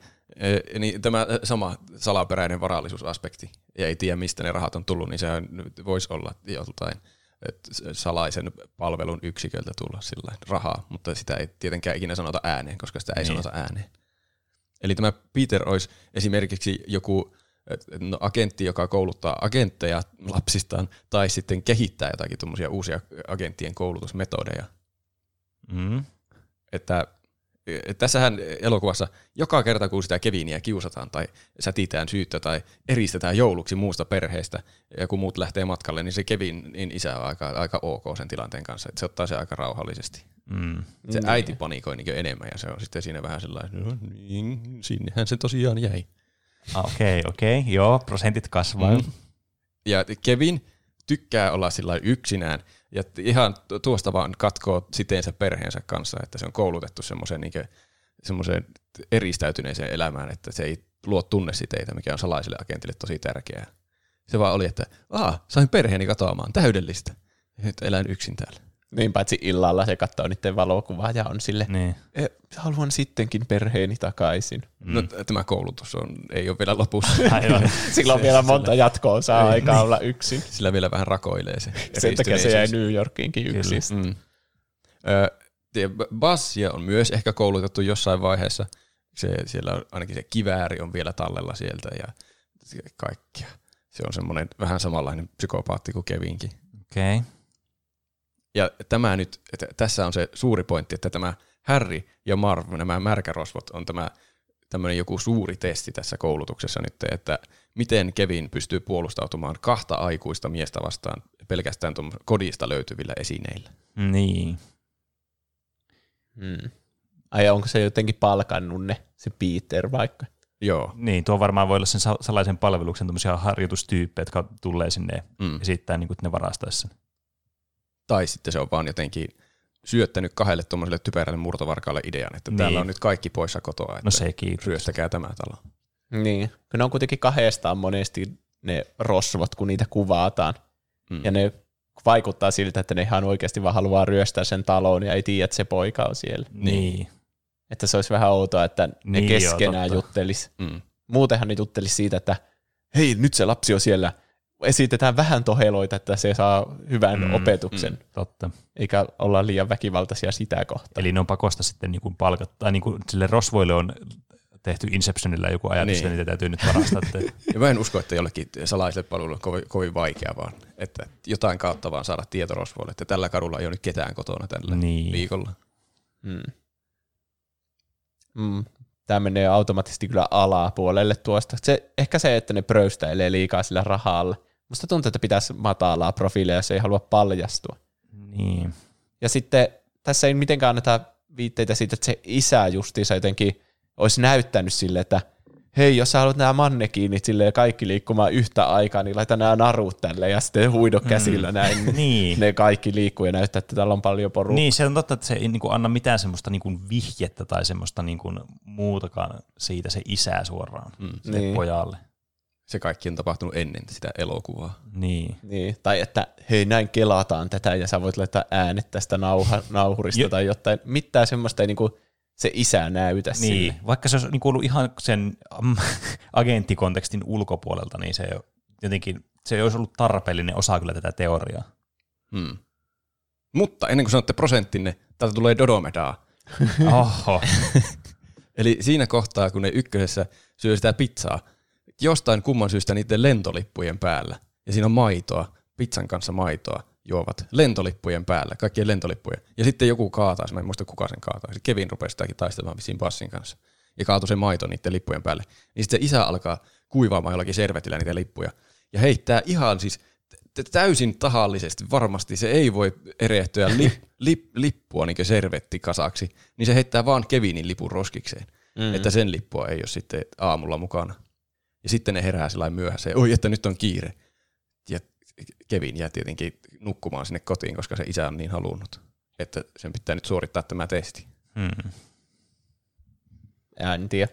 Tuossa voisi olla joku muu teoria, joka selittää sen, että miksei se halunnut Keviniä mukaan Niin. sinne lomamatkalle. Tässä niin kuin iso ongelma tässä teoriassa on se, että koska tämäkin on semmoinen, että tämä, niin kuin, tämä nyt on tähän isään liittyen, tämä isästä tiedetään aika vähän, mutta tuossa oli ihan hyviä juttuja, että se niin kuin jätti pois sen lipun ja sitten tavallaan, että se jäisi sen takia sinne, okei. Okay.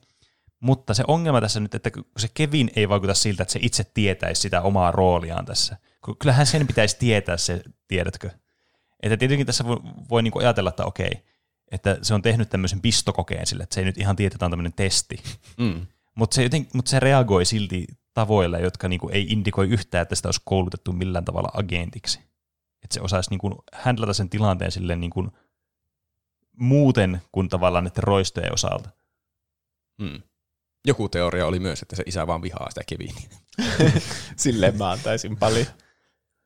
Mutta paljonko te annatte tälle? Selvästi se koulutus oli onnistunut täydellisesti, koska sehän tuhosi aivan totaalisesti ne rosvot. Niin, vaikka se olikin Mm. jonkinlaista alitajuista koulutusta, josta, jota me ei nähty nyt sitten Niin. tässä kuitenkaan. Niin. Mm. Mä annan tälle aika vähän. Sama. Semmoinen, semmoinen Aika vähän. saa kantaa desimaaleja. Saakaa, jos mä osaan laskea niistä yhteen. 0,8 prosenttia. Se No, on kyllä no, Se vähän. on todella vähän kyllä. No en mä halua sanoa, että tätä on mahdotonta, mutta mä en näe tätä. Joo.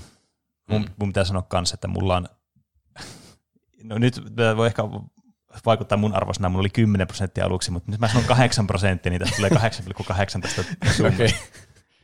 8,8 prosenttia. Mä luulen, että tämä ei ole totta, tämä teoria sitten.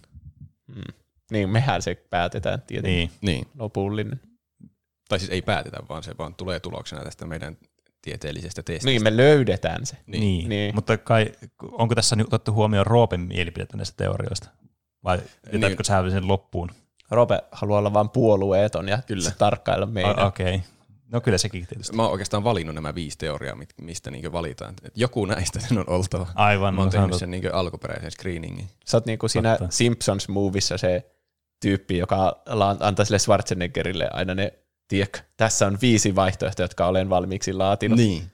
Niin. sitten se niistä antaa valita. Kyllä. Mm. No, mennäänkö seuraavaan teoriaan? Mennään. Teoria numero kolme. Uncle Frank, eli tämä Frank-setä, yritti järjestää Kevinin murhan ja se McAllisterien kadun rosvoukset. Hmm. No, mulla tulee tästä ekana mieleen se, että se setä ei kyllä tykkää yhtään näistä kakaroista, kenestä. Ei niin. Se on tosi ilkeä, varsinkin Kevinille Joo, varsinkin ja kaikille Kevinille. muille myös. Mitä siis se, Zeta järjesti tämän kaiken? Niin. Se oli sen juoni koko homma. Että mä en tiedä, koska tästä löytyi netistä jotakin juttuja, että se olisi ollut alun perin se tarina semmoinen, että tämä Uncle Frank olisi ollut niinku pääantagonisti tässä elokuvassa. Ja ne kaksi rosvoa olisi niinku semmoisia toissijaisia pahiksia. Hmm. Mutta mä en löytänyt mitään niinku todisteita sille, että Aivan. se voisi olla oikeasti niin. Eli se oli vain osa tätä teoriaa sitten. niin se voi olla. Ai, Okei. ol, mutta suunnitelmaa ei kuulu se, että Kevin jää sinne kotiin. Ö, ky- kyllä Kevinin kuuluu jäädä sinne kotiin, se haluaa juuri murhata Kevinin. Tämä teoria kuuluu siis niin, että, että tämä Kevin on saanut ennen tätä elokuvaa selville jotakin rikollista tämän Frankin elämästä, mikä viittaa ehkä johonkin raha-asioihin, johonkin veropetokseen tai vastaavaan, kun se haukkuu sitä pihiksi jossain kohtaa. Okei. Okay. Mm. Ja sitten tämä Frank niinkö päättelee, että no niin, nyt tämä Kevin on hirveä liability ja se on, täytyy hoideltava nyt pois tieltä tästä. Mm. Niin, ja sitten se olisi set upannut tämän koko keissin, että se jää sinne yksi ja sitten ne varkaat tulee sinne. Ja... Mm. Se jotenkin järjestää sen Kevinin unohtumisen sinne kotiin, mikä kyllä vaikuttaa aika vaikealta tempulta. Siinä piti monta asiaa sattua oikein. Ja sitten se palkkaa Harryn ja Marvin ryöstämään sen talon. Ja Mm. tota, se on voinut kertoa vaikka pelkästään Härrille, koska se on luotettavampi niistä roistoista, tai sen järkevämpi, että mi- milloin ne on aina tyhjänä ne talot ja mi- milloin valot menee päälle ja vaikka mitä, kun se tietää ne heti Niin. valmiiksi. Mm. Mä kyllä ymmärsin siitä leffasta, että se, on, se Harry on tarkkaillut sitä katua ja sitten se on sillä, että katso, nyt käynnistyy tuolla valot ja nyt käynnistyy tuolla. Mutta niin se sanoo pelkästään sille Marville. Että, Että se on voinut myös saada siltä sedältä sen käsikirjoituksen, Niin. että näin, se, näin ne valot toimii siellä. Niin. Tässä on välillä mun jotakin lisäyksiä, koska ne teoriat, että ei esimerkiksi sanonut tuota, mutta mä itse järkeilin sen, että niin se täytyy olla. Ja niin kyllä, totta kai. Mm. Mm. Myös toinen teoria oli, että se on kateellinen niiden McAllisterien rahoista, että se samalla vähän niin kuin, että se hoitaa sitä hommaa pois alta. Niin. Että ne tu- se ryöstää talon ja tuhoaa, että että tulee vesivahingot ja kaikki. Mä, tässä niin kun mua hiertää tässä teoriassa se, että jos se haluaisi saada tämän niin Kevinin hengen riistettyä nyt tällä tavalla, Mm. niin eikö olisi fiksumpaa muun muassa A, polttaa vaikka se talo, B, palkata ryöstelijöiden sijasta murhaajat, tai C, tehdä se itse. En tiedä. Tuo on kuitenkin aika tommonen, että miten se saisi polta, niin no palkkaisi jotkut polttaamaan sen Niin, koska jos ihan hyvin voinut niille sanoa sille Harrylle ja Marville, että polttakaa se talo. Niin, jos se on palkannut ne. Niin. Mm. Ja tässä olisi myös semmoinen kohtaus, missä se setä laittaakin sen lipun sinne roskiin. Niin, se kyllä. Isä. Ehkä. Se, se on Jos se kans, isä ei sitten ollut jotenkin mukana tässä hommassa, että se vihaa Kevinia niin paljon, että saa Kor kuolla. se. ky- kyllä tuo, on niinku, tuo tuota on vaikea uskoa. Niinku. Mm.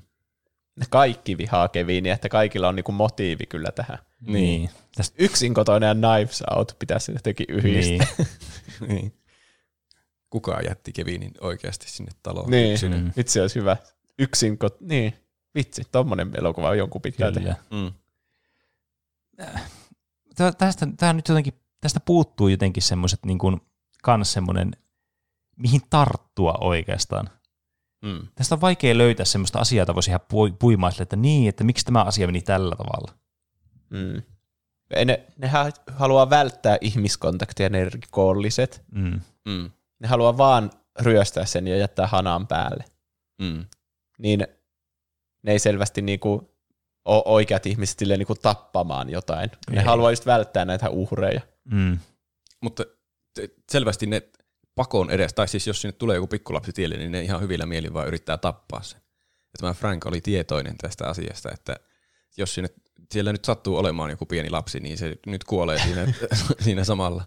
Että se oli, sehän on tosi ei epäilyttävä, että se vaikuttaa vaan, että sinne on tullut jotkut random rikolliset, kun ne on ryöstänyt, koko talon kaikki, koko kadun kaikki talot, Mm. eikä vaan polttanut yhtä taloa siitä.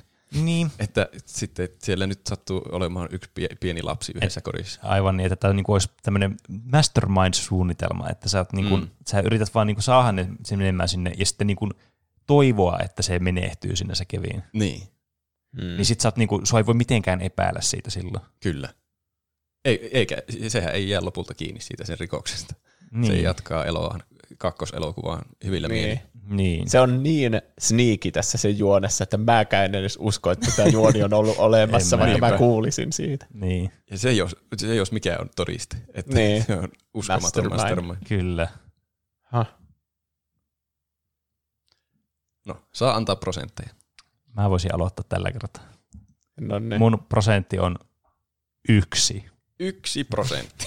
Tämä on nyt se yksi prosentti, missä puhuttiin jo tässä jaksoalussa. tai tämä aihealus. Miten Tämä mä on, niin, tämä on niin älytön, mutta joku, joku universumi on se, missä tämä on totta.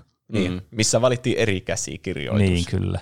Mikään ei välttämättä niinkö, ö, t- täydellisesti tuhoa sitä teoriaa siinä elokuvassa, että Niin. voisi jollain ilveellä olla semmoiset olosuhteet, että se olisi mahdollista. Niin, mutta tässä on tosi vähän myös tätä tukevia Niin, pointteja. totta. Mm. Että on todellakin vaan tämmöinen ilmaan heitetty teoria. Mm. Mm. Mä annan vähän enemmän kuin tuolle äskeiselle kuitenkin, koska tätä ei niinku silleen kumota. Niin. Että voihan se sitä vihata ja olla suunnitellut tämän kaiken. Mutta sitten me ei voida ikinä tietää, että periaatteessa kuka tahansa niistä olisi voinut tehdä tätä samaan. Mm. Mm. Mutta Frankin luonne vaikuttaa semmoiselta, Niin. että se voisi hyvin olla tuommoinen Niin. murhaaja. Niin mä annan tälle 1,2 prosenttia. Okei. Okay. Siitähän tulee yhteensä 2,2 prosenttia. Näin se taitaa olla. Vai onko ne prosenttiyksikköjä? Öö, joo. Mitä se tarkoittaa? On mun mielestä prosentit ja prosenttiyksiköt on eri asioita. Okei. Okay. Niin nämä on ehkä prosenttiyksikköjä, kun näitä, näitä me voidaan nyt ynnäillä näitä prosenttiyksikköjä. Mut Se on kyllä totta. Niin prosenttiyksikköjä voi ynnäillä. Ehkä. Ehkä. Mä en ole ihan varma nyt tästä, En mutta mulla on jotenkin semmoinen fiilis. No, Mm. se selvinnee meille varmasti kommenteissa. Kyllä. No, haluatteko kuulla neljännen teorian? Anna Kyllä. tulla. Mikä oli mun mielestä kyllä aika hyvä teoria. No niin. Tässä on nyt tämmöinen et, et, etu, esipuhe nyt, että Mm. vaikuttaa teidän mielipiteisiin.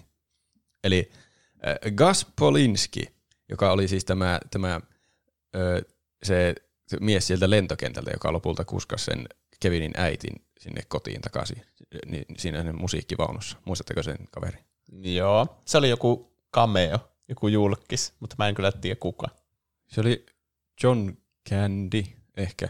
Mutta mä en tiedä, mistä se on niinku tunnettu. En tiedä. Vaikea sanoa. Mä en muista tätä ykköselokuvaa yhtä hyvin kuin sitä kakkoselokuvaa, niin mä en muista tuota henkilöä. Eli se äiti niin ihan epätoivoissaan siellä lentokentällä yritti päästä, päästä kotiin sinne, asuiko ne Chicagossa. Ehkä. Joo.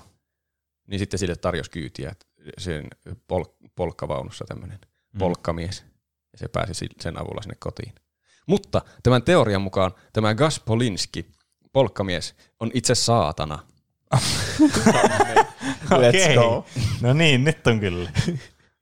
Eli juurikin tämä, tämä kohta siis, missä se Kevinin äiti yrittää saada jotakin kyytiä kotiin, sille lentovirkailijalle huutaa, että "On pakko päästä kotiin, että nyt annat jonkun lennon sieltä. Niin se siinä sanoo kaikkea jotakin, että vaikka mun pitäisi jotakin kävellä lasin sirpaleilla tai jotakin, mä keksin tuon päästäni, mutta ja sitten se sanoo viimeisenä jotakin, että if I have to sell my soul to the devil himself.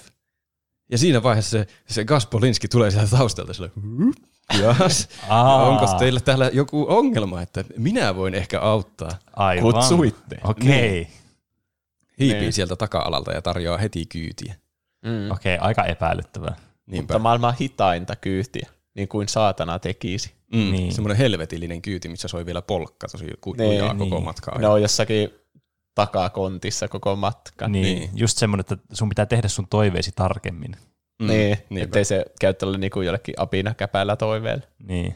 Ja vielä niin tuommoisen paholaisten diilien kanssa, tehtyjen diilien kanssa on yleensä, niin siinä on semmoisia turhauttavia sattumia, kosmisia vitsejä, että ne oli lopulta se, se olisi ollut samaan aikaan perillä se äiti siellä, jos se olisi Niin. mennyt vaan lentokoneella, kun ne muut tuli lentokoneella sieltä. Mm. Niin, Mm. okei. Okay. Mutta se kuitenkin pääsi sinne kotiin, ja se Mm. ei olisi muulla keinolla päässyt. Paitsi sillä lennolla, millä Niin, ne muutkin niin. meni. Mutta se oli jo eri lentoasemalla, lentokentällä siinä vaiheessa. Mm. Mutta jos olisi pysy, pysynyt niiden muiden mukana koko ajan, niin se olisi päässyt vaan. Niin, mutta ei se saatana sitä ohjannut menemään sinne eri lentokentälle, missä Niin, se oli se ottamassa sitä vastaan. Se vaan sattui olemaan siellä. Se oli siellä harvestaamassa sieluja. Niin, se Niin. tuo on, paholainen ilmestyy sinne, missä häntä kutsutaan. Mm. Mm, totta.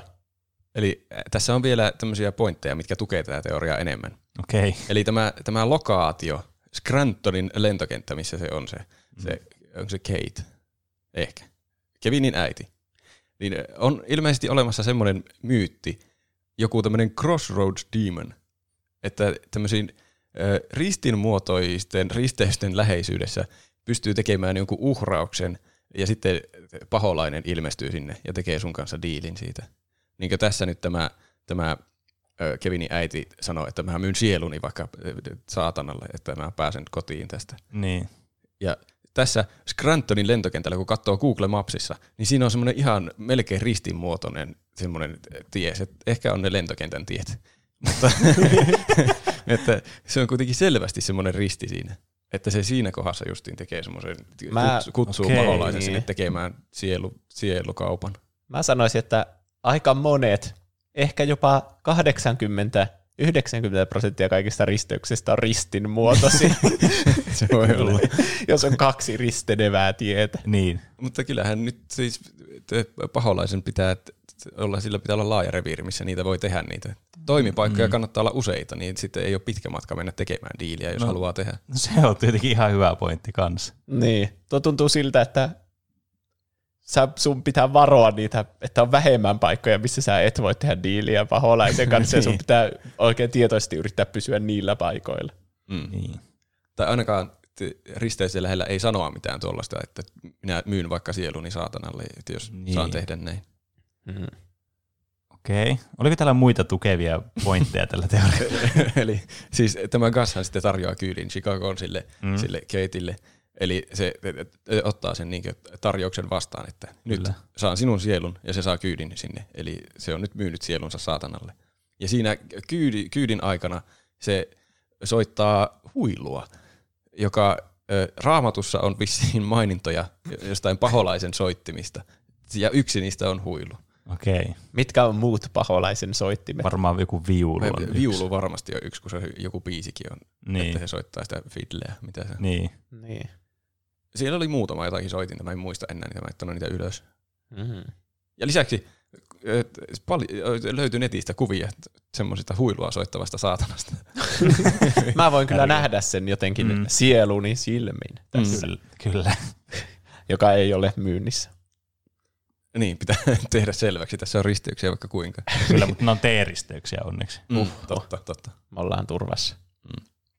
Eli että tämä huilun soittaminen ja se helvetillinen automatka ja myös se, se, se kosminen vitsi, että se olisi päässyt lentokoneella yhtä nopeasti sinne. Mm. Mm. Mä sanoisin, että se saatana olisi jotenkin laittanut vielä hitaamman matkan sille kuin sama matka. Mm. Koska nyt se äiti ei vähän niin kuin menettänyt tässä kuitenkaan mitään. Paitsi sen Paitsi sielunsa. Niin. Niin. Onko vi- viitteitä jatko-osassa, että sillä ei ole enää sielua sillä äitillä? En tiedä, ainakin ne jättää sen Kevin heti uudestaan seuraavana vuonna sinne. Niin. niin. Mutta se sielu ei hirveänä auttanut siinä mu- Mm. muistaa ottaa se mukaan Ei kuitenkaan.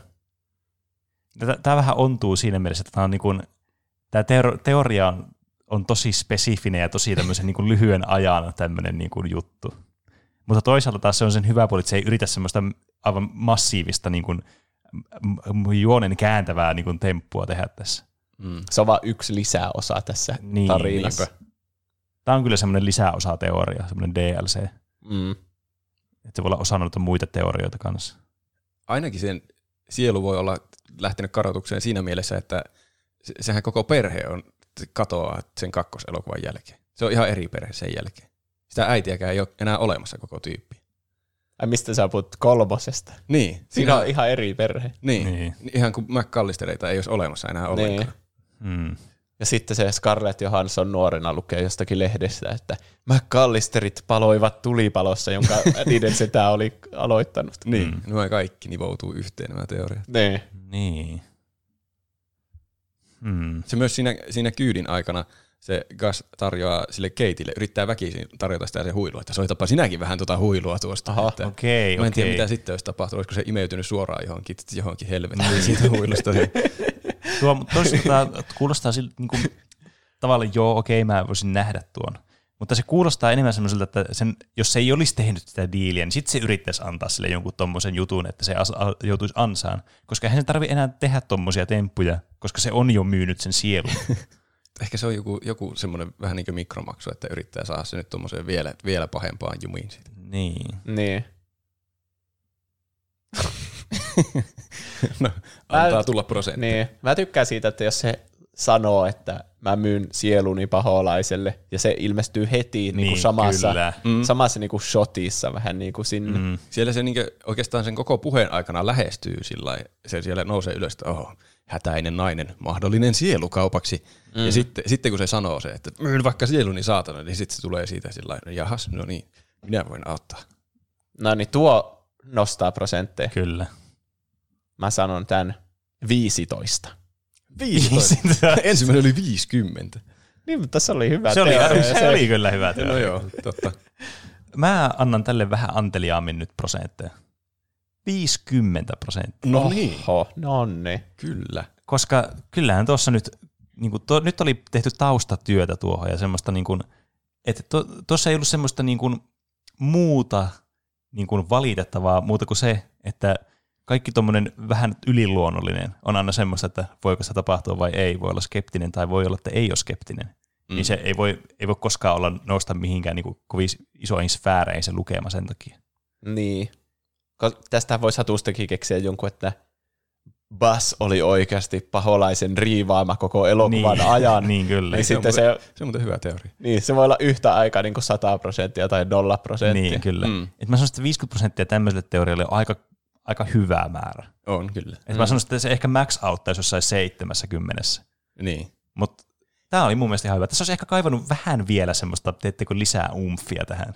Mm. Jotain lisää sisältöä. Ehkä just se, että kun tämä oli vaan tässä yhdessä elokuvassa tämmöinen niin kuin yksi kohtaus, semmoinen niin kuin sarja, mitä tämä nyt käytännössä tapahtui tässä. Niin. Jos siinä kakkosessa olisi joku selvä vihje, että sillä ei ole enää sielua sillä äidillä. Niin, kyllä. Niin, jos olisi vaikka kakkosessa joku pahis, Mm. Niin. niin, niin sitten olisi silleen, no niin, se tuli pahikseksi sen, sen polkkamiehen takia. Mm. Mm. No, mennäänkö viimeiseen viidenteen teoriaan? Mennään. Kyllä. Ai että. Tämä onkin hyvä. Ai että. Paranee vaan. Nautin näistä jo ennen kuin mä kerron teille näitä. Eli tämä vanha pelottava naapuri tässä ykköselokuvassa, Old Man Marley, sen te varmasti muistatte. Kyllä. Sillä oli lumilapio. Joo. Mm. Mm. Eli tämä vanha pelottava naapuri on Kevin tulevaisuudesta. Oho. No, No, Mä no- tykkään aikamatkustusteorioista. Siis nyt on semmoinen niin kuin mehukas teoria kyllä tässä. no niin. Mikä perustelee sen? Eli tästä, tässä on nyt eh, pitkä tämmöinen tarina, että turvavyöt kiinni ja aikamatkustushousut jalkaan. No niin. Fanifiktiota. Niin. Eli nämä ykköselokuvan tapahtumat, jotka siinä elokuvassa oikeasti tapahtuu, niin ne tapahtuu oikeasti pääasiassa tämmöisellä vaihtoehtoisella aikajanalla B. Ai että mitä on. Tää, tää sai lentävän startin tää teoria. Mä tykkään näistä. Varsinkin jos ta- tapahtumat alkaa eri aikana, mikä on se alkuperäinen. Niin kyllä. No niin. Ja eh, tämä alkuperäisen aikajana A tapahtumia ei näytetä, koska muuten tämä olisi täysin skifi-elokuva. Että kaikki aikamatkustuskohtaukset on tietenkin jätetty pois tästä. Ja tässä näytetään pelkästään se, mi- Se- mitä lopulta t- tapahtui, niin. Mitä Kevin halusi tapahtuvan. Kyllä. Okei. Okay. Eli eh, tässä alkuperäisessä aikajanassa A, mi- mikä on niin ennen tätä elokuvaa, niin tätä naapuria ei ole siis olemassa, koska Kevin ei ole kasvanut vielä isoksi. Mm. Eh, Tämä elokuvan alku on ihan sama, paitsi että se Buzz ei kello, kerro kauhutarinoita siitä naapurista, että tuo tappoi perheensä lapiolla, Mm. koska sitä ei ole olemassa. Ja samalla tavalla Kevin taistelee perheensä kanssa jouluna ja jätetään vahingossa yksin kotiin. Ja sitten sinä iltana, kun nämä märkärosvot yrittää murtautua sinne kellariin, ja Kevin säikyttää ne rosvot pois vilkuttelemalla niitä valoja, niin kuin tapahtuu siinä aikajana B:lläkin Mm. niin sen jälkeen Kevin menee sängyn alle pelkäämään, niin kuin tapahtui normaalistikin, mutta päättää lopulta kuitenkin olla pelkäämättä ja menee sinne pihalle huutamaan, että I'm not afraid anymore. Te varmaan muistatte sen kohdan. Mm. Mm. Ja sitten tuli se naapuri siihen. Niin, Aikajanalla B. kyllä. Mutta tällä aikajanalla A ei ole sitä Marleyta, sitä naapuria, joka, jota se Kevin säikähtäisi. Joten se jatkaa vaan elämää semmoisena tyhmän rohkeana piekkupoikana. Ja, Se ei saanut opetusta siitä, että ei kannatti uhota tuolla tavalla. niin. Mm. Ja sitten sinne tulee se poliisi ovelle, minkä se äiti soittaa sieltä ö, Pariisista, että käykää katsomassa, onko sille jotakin. Niin siinä vaiheessa Kevin ei ole pelokas siellä avaamaan ovea, vaan se avaa sille poliisille oven. Ja se poliisi on, että mitä helvettiä, täällä on poika yksin kotona, niin kuin se sanoikin, että pitää ottaa tämä hoitoon siksi aikaa, että nyt tulee ne perhe Mm. takaisin. Ja sitten kun se Kevin ei ole puolustamassa se uskomattomilla ansoilla sitä taloa, niin ne märkärosvot murtautuu sinne taloon ihan estelemättä ja, ja sitten vaan varastaa kaiken. Ja kun se perhe tulee takaisin sillä Ranskasta, niin ne huomaa, että voi, voi kauhea, täällä on koko naapurustu nyt rosvottu ja talo tulvii ihan täysin ja Niin. se hirveät vesivahingot. Mm. Ja tä- tästä nyt aiheutuu sitten McAllisterille vaikea jakso elämään, että niillä menee kaikki omaisuus siinä niiden talossa, että niillä oli sidottu niiden taloon kaikki omaisuus ja sitten se on, siellä on vesivahingot ja, ja mm. kaikki viety ja niillä on rahat ihan vähissä ja se johtaa vanhempien eroon ja lapset asuu eri kodeissa ja siitä tulee semmoinen, semmoinen vähän surullinen elämä niille. Mm. Yksin kotona neljä. Niin. Kevin tietysti syyttää itseään, kun se ei ollut nyt puolustamassa sitä taloa, kun se lähti sen poliisin matkaan sinne, että se olisi voinut varoittaa, vaikka sitten soittaa poliisit sinne, kun ne rosvot olisi tullut sinne. Mm.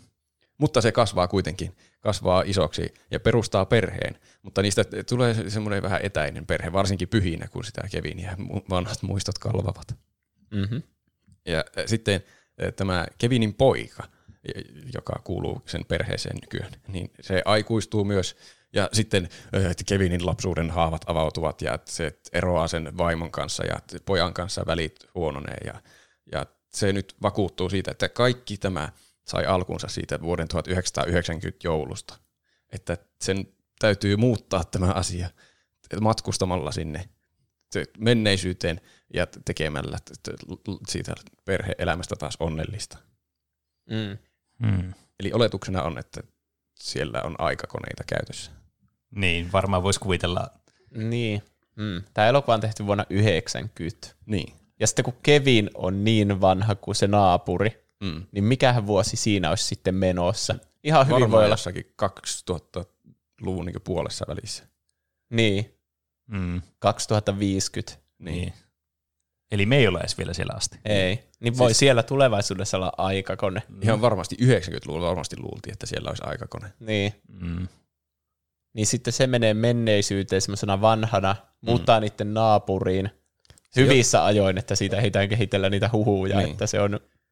Miten tähän Se- täsmää se, että siitä on niitä huhuja, että se murhasi jonkun tai jotain? Se jotenkin saa väkisin myös sen perheen mukaan sinne menneisyyteen, koska sillä on perhe siellä menneisyydessä. Aivan, koska se se lapsi, se Niin. kenen kanssa se tekee sovinnon siinä lopussa, niin sehän on siellä kanssa. Niin. Että se joko saa jotenkin kiristettyä tai suo- suostuteltua, tai sitten se vaan jotenkin kidnappaa sen perheen sinne menneisyyteen mukaan.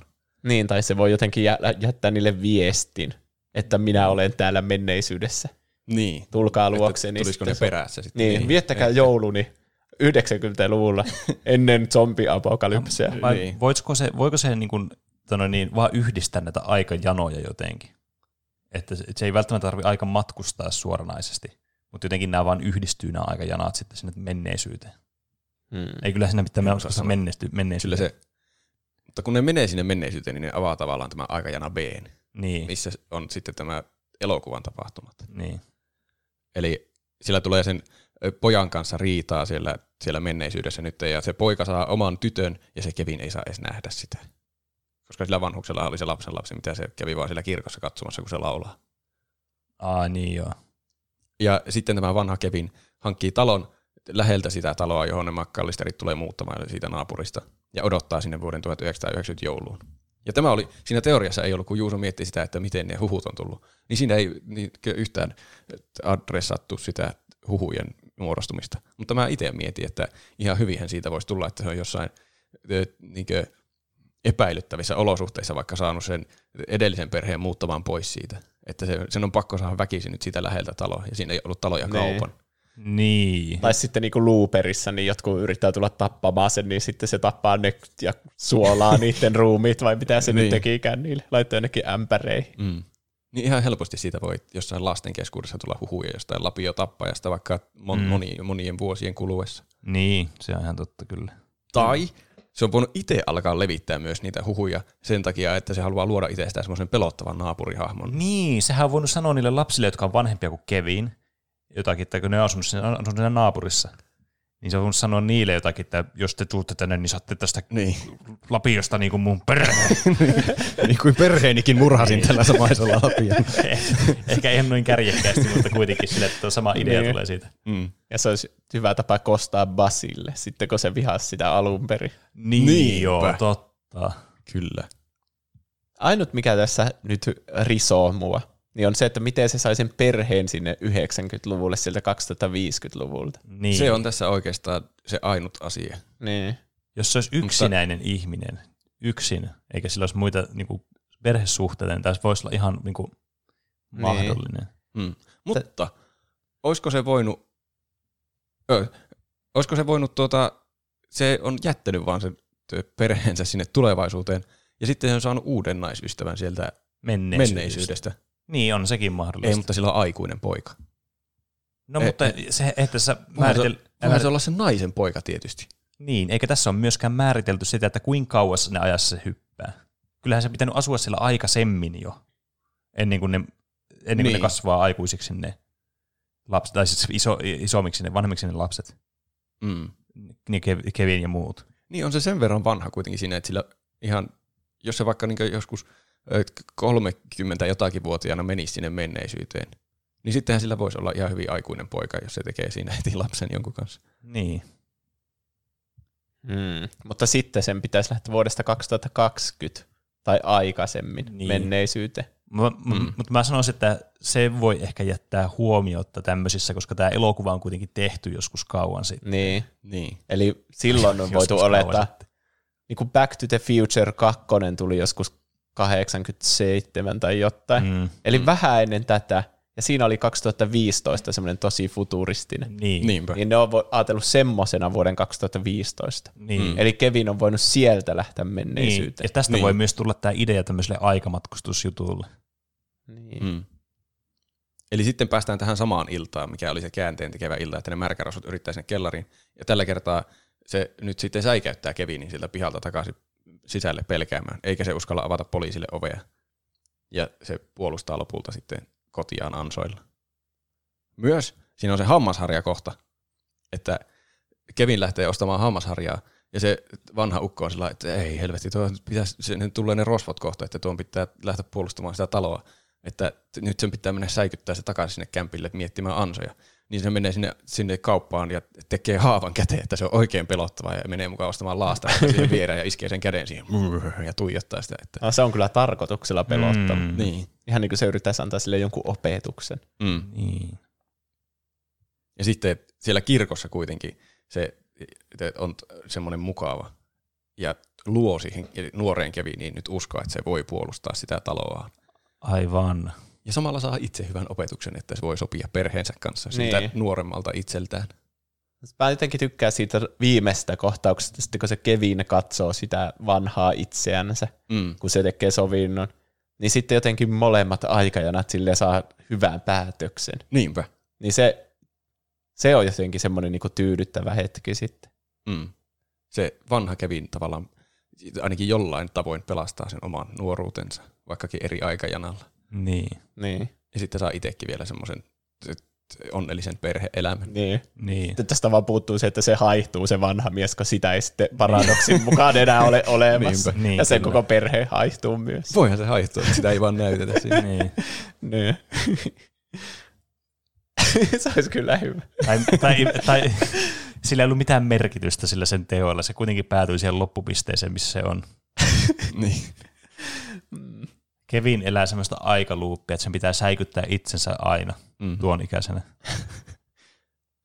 Tämä vaatii semmoisen lisäteorian, että vuonna 2050 tapahtuu jotain, mikä pakottaa kaikki sen hetkiset ihmiset menemään jostain syystä menneisyyteen. Joo, mäkin mietin tuota itse asiassa kanssa. Niin sen takia ne on mennyt erikseen menneisyyteen. Se, mä, va, me Kevin vanhana ja sitten Aa. myös se, niin sitten niiden suhteet niin kuin jatkuu siellä menneisyydessä samalla lailla kuin siellä tulevaisuudessa. Hyvä idea. Niin, Se, sehän on ihan mahdollista. Mm. Niin on mennyt korjaamaan sitä menneisyyttä, että sitä tulevaisuutta ei tulisi semmoista kuin se on ollut. Mm. niin. Ja sitten ne on vaan, nyt ne sattuu vaan olemaan sitä samassa ajassa, vaikka ne ei alun perin halunnut mennä se perhe sinne. Niin, se on joku laki, että nyt kaikki menee tähän vuoteen. Mm. Että, ja nyt me korjataan tämä ilmastonmuutosasia kerralla. Niinpä. Mm. Nyt kaikki saa uuden tilaisuuden elää paremman elämän, Mm. ettei nämä jäätiköt sula ja me kaikki hukuta tänne. Niin tässä elokuvassa on myös tämmöinen piilotettu ilmastoaspekti. Niin, niin. Tämä on itse asiassa ilmastonmuutoksen vastainen elokuva. Tää on kuitenkin, tässä on kuitenkin talvi. Niin on. Niin, Semmoinen kunnon vanhan ajan talvi. viimeinen sellainen. Niin, kyllä. Yksin kotona viimeinen talvi. niin. Hmm. Mä, tää, tää saa hyvät prosentit. Tää on kyllä aika... Mä, mä tykkäsin, että tässä oli tämmöinen kattava Tää backstory. tekee tästä paremman. Mä haluan katsoa tätä heti uudestaan ja miettiä oikein. Niin, totta. Kaikki kohtaukset, missä tämä vanha ukko on. Niin, Skifi-hommat tekee oikeastaan kaikesta aina vaan paremmin. niin tekeekin. Niin, se- Nyt se Skifi on kyllä mun lempigenre. Sitä voi mietiskellä ikuisesti. Mm.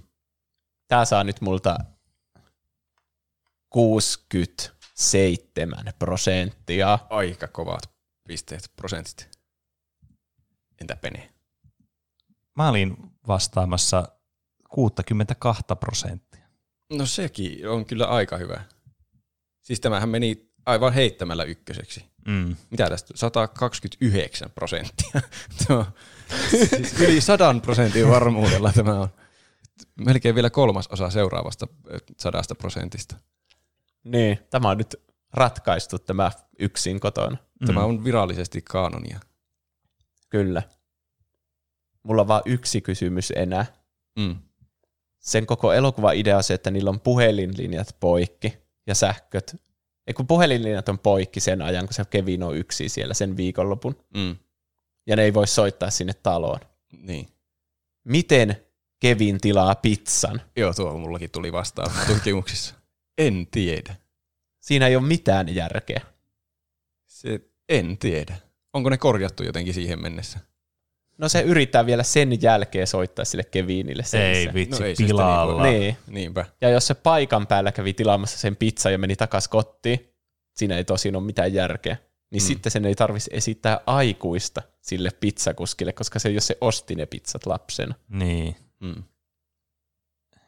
Mutta tässä, tässä nyt on varmasti joku tuohon, Kyllä se tapahtuu jotenkin aikajanalla A jotenkin eri tavalla, ja tässä. B se jotenkin tulevaisuuden Kevin pelasti Se tilanteen. tulevaisuuden mm. Kevin tilaa sen pizzasen puolesta sinne. niin, Niin. tietysti. Se, se tiesi, että ei vitsi, mulla oli hirveä nälkä muuten sinä yhtenä Niin, iltana. niinpä. Se olisi, Tilas voinut, pizzan sinne. se olisi voinut lähteä pois sieltä kodo, kodista silloin kanssa, jolloin se ei olisi myöskään ollut siellä kotona sitten, kun sitä tarvittaisiin. Niin, se olisi lähtenyt hakemaan itse sitä Aha, pizzaa. niin, niin. niin sen on Joo. pakko tilata se sinne kotiin. Mm. Niin. Totta, Mm. Ratkaistu. kyllä. Tämä teoria teki tästä elokuvasta paljon paremmin. No niin. Myös bonus tuplahyppyteoria, koska Penehän silloin spekuloi siinä Harry ja Marvin Damage-episodissa, että ne on jotakin yliluonnollisia kuolemattomia jumalolentoja, jotka vaan haluaa päästä pois tästä maailmasta. Ai Mutta ne ei joo. vaan pääse. Totta. Siinä oli tämmöinen aika hyvä foreshadowing nyt tuossa Niinpä. jaksossa. Ne ei ota kuolettavaa damagea mistään. Ja semmoinen teoria oli itse asiassa olemassa, että ne on jotakin Christmas spirits, jotain joulun henkeä, ja ne yrittää opettaa Kevinille vaan opetusta, että se on jotenkin hirveän itsekäs, kun se ei ota sen perhettä huomioon ja semmoista. Ja jopa ne Christmas Spirititkin vittuilee Kevinille. Niinpä. Niin. Mutta miksi ne spiritit silloin, kun ne on yksin, niin sitten silti astuu naulaan ja kaikkea semmoista. Ihan vaan niinku katsojien mieliksi. Niin. ei varmaankin juuri näin. No mutta se on nyt päätetty. Se yksin kotona on oikeasti Skifi-elokuva. Kyllä. Aika mielenkiintoinen sellainen. Tämä päättyi kyllä niinku just silleen, miten mä en yhtään odottanut. Kyllä, tuli hyvin sanottu. No, mitä te olette tehnyt? Mä oon pelannut Final Fantasy 7 remakea eteenpäin. Vitsi, se on hyvä peli kyllä. Mm. Mm. Mä, miksi mä pelannut sitä aiemmin? Mutta hyvä, että mä pelaan sitä nyt. Niin, kyllä. Se, on kuitenkin, se, että sä pelaat sen, niin on kuitenkin se tärkein elementti, eikä se, että milloin sä pelasit sen. Niin. Parempi myöhään kuin ei milloinkaan. Kyllä. Parempi pyy pivossa kuin kymmenen oksalla. niin. Se ei päteä tähän. Mä olin huolestunut siitä, että kun siinä pausetetaan se toiminta aina, kun valitsee mm. jonkun niistä erikoisabiliteistä, niin se jotenkin teki sitä töksähtelevää, mutta se tekee siitä tosi jännittävää, kun sä ootat, että milloin se sun palkki on täynnä ja sitten mietit, että no niin, nyt mä käytän ton ja strategiaa mm. mietit siinä. Joo, mä tykkään varsinkin sitä slow motion niin kuin efektistä, mitä Niin, siinä on. se ei ole niinku ihan paikallaan se toiminta, vaan se on silleen, että no mieti kuitenkin, kun sä konekiväri ampuu sua koko Niin, ajan. Tai se on jotain. todella jotenkin eeppistä se Niin. toiminta. Ei voi ikuisuuksia kuitenkaan miettiä, Ei. koska Niin. niin. siinä vähitellen kuolee. Mm. Siitä tulee tosi paljon mieleen se alkuperäinen Final Fantasy 7. Siinä toimii samalla lailla, että ne ti- täytyy pikkuhiljaa ne mittarit siihen asti, että mm. saa käyttää se isku. Jep. Mm. Mutta nyt tässä on niinku välissä, voi myös taistella siinä. Semmoisia vähän kevyempiä iskuja ja väistellä ja semmoista. Mm. Niin siis eikö alkuperäiset Final Fantasyt ollut justiin semmoisia vuorotaisteluja, Niin. missä mietittiin justiin strategiaa? Öö, niin, tässä seiskassa oli semmoinen active time battle, että se Ah. niinku, kaikkien vihollisten niinku, ne iskumittarit täyttyy silleen koko ajan näin. Mm. Ja sitten sä voit sillä hetkellä, kun se on täynnä, niin käyttää se. Eli ei ole niinku vuoroja, vaan Aa. silloin, kun sulla on, nyt on sun tilaisuus iskeä, niin sä voit iskeä. Okei. Okay. Mutta se niinku etenee se taistelu koko ajan, eli sä et voi missään vaiheessa jäädä oottamaan. Se Aivan, vihollinen aivan. voi sitten iskeä sua. Mm. Tähän niin kuin hybridi semmoisesta. Se on Niin. niin. aika hyvin yhdistetty tuommoinen nykyajan toiminta, taistelupeli ja semmoinen peli. Mm. Mm. Mm. Ja nyt on vielä yhdistetty se Kingdom Hearts-taistelu sinne myös mukaan. Niin. Niin. Että sä niinku reaaliaikaisesti myös taistelet siinä samalla. Niin, kyllä. Ei vitsi.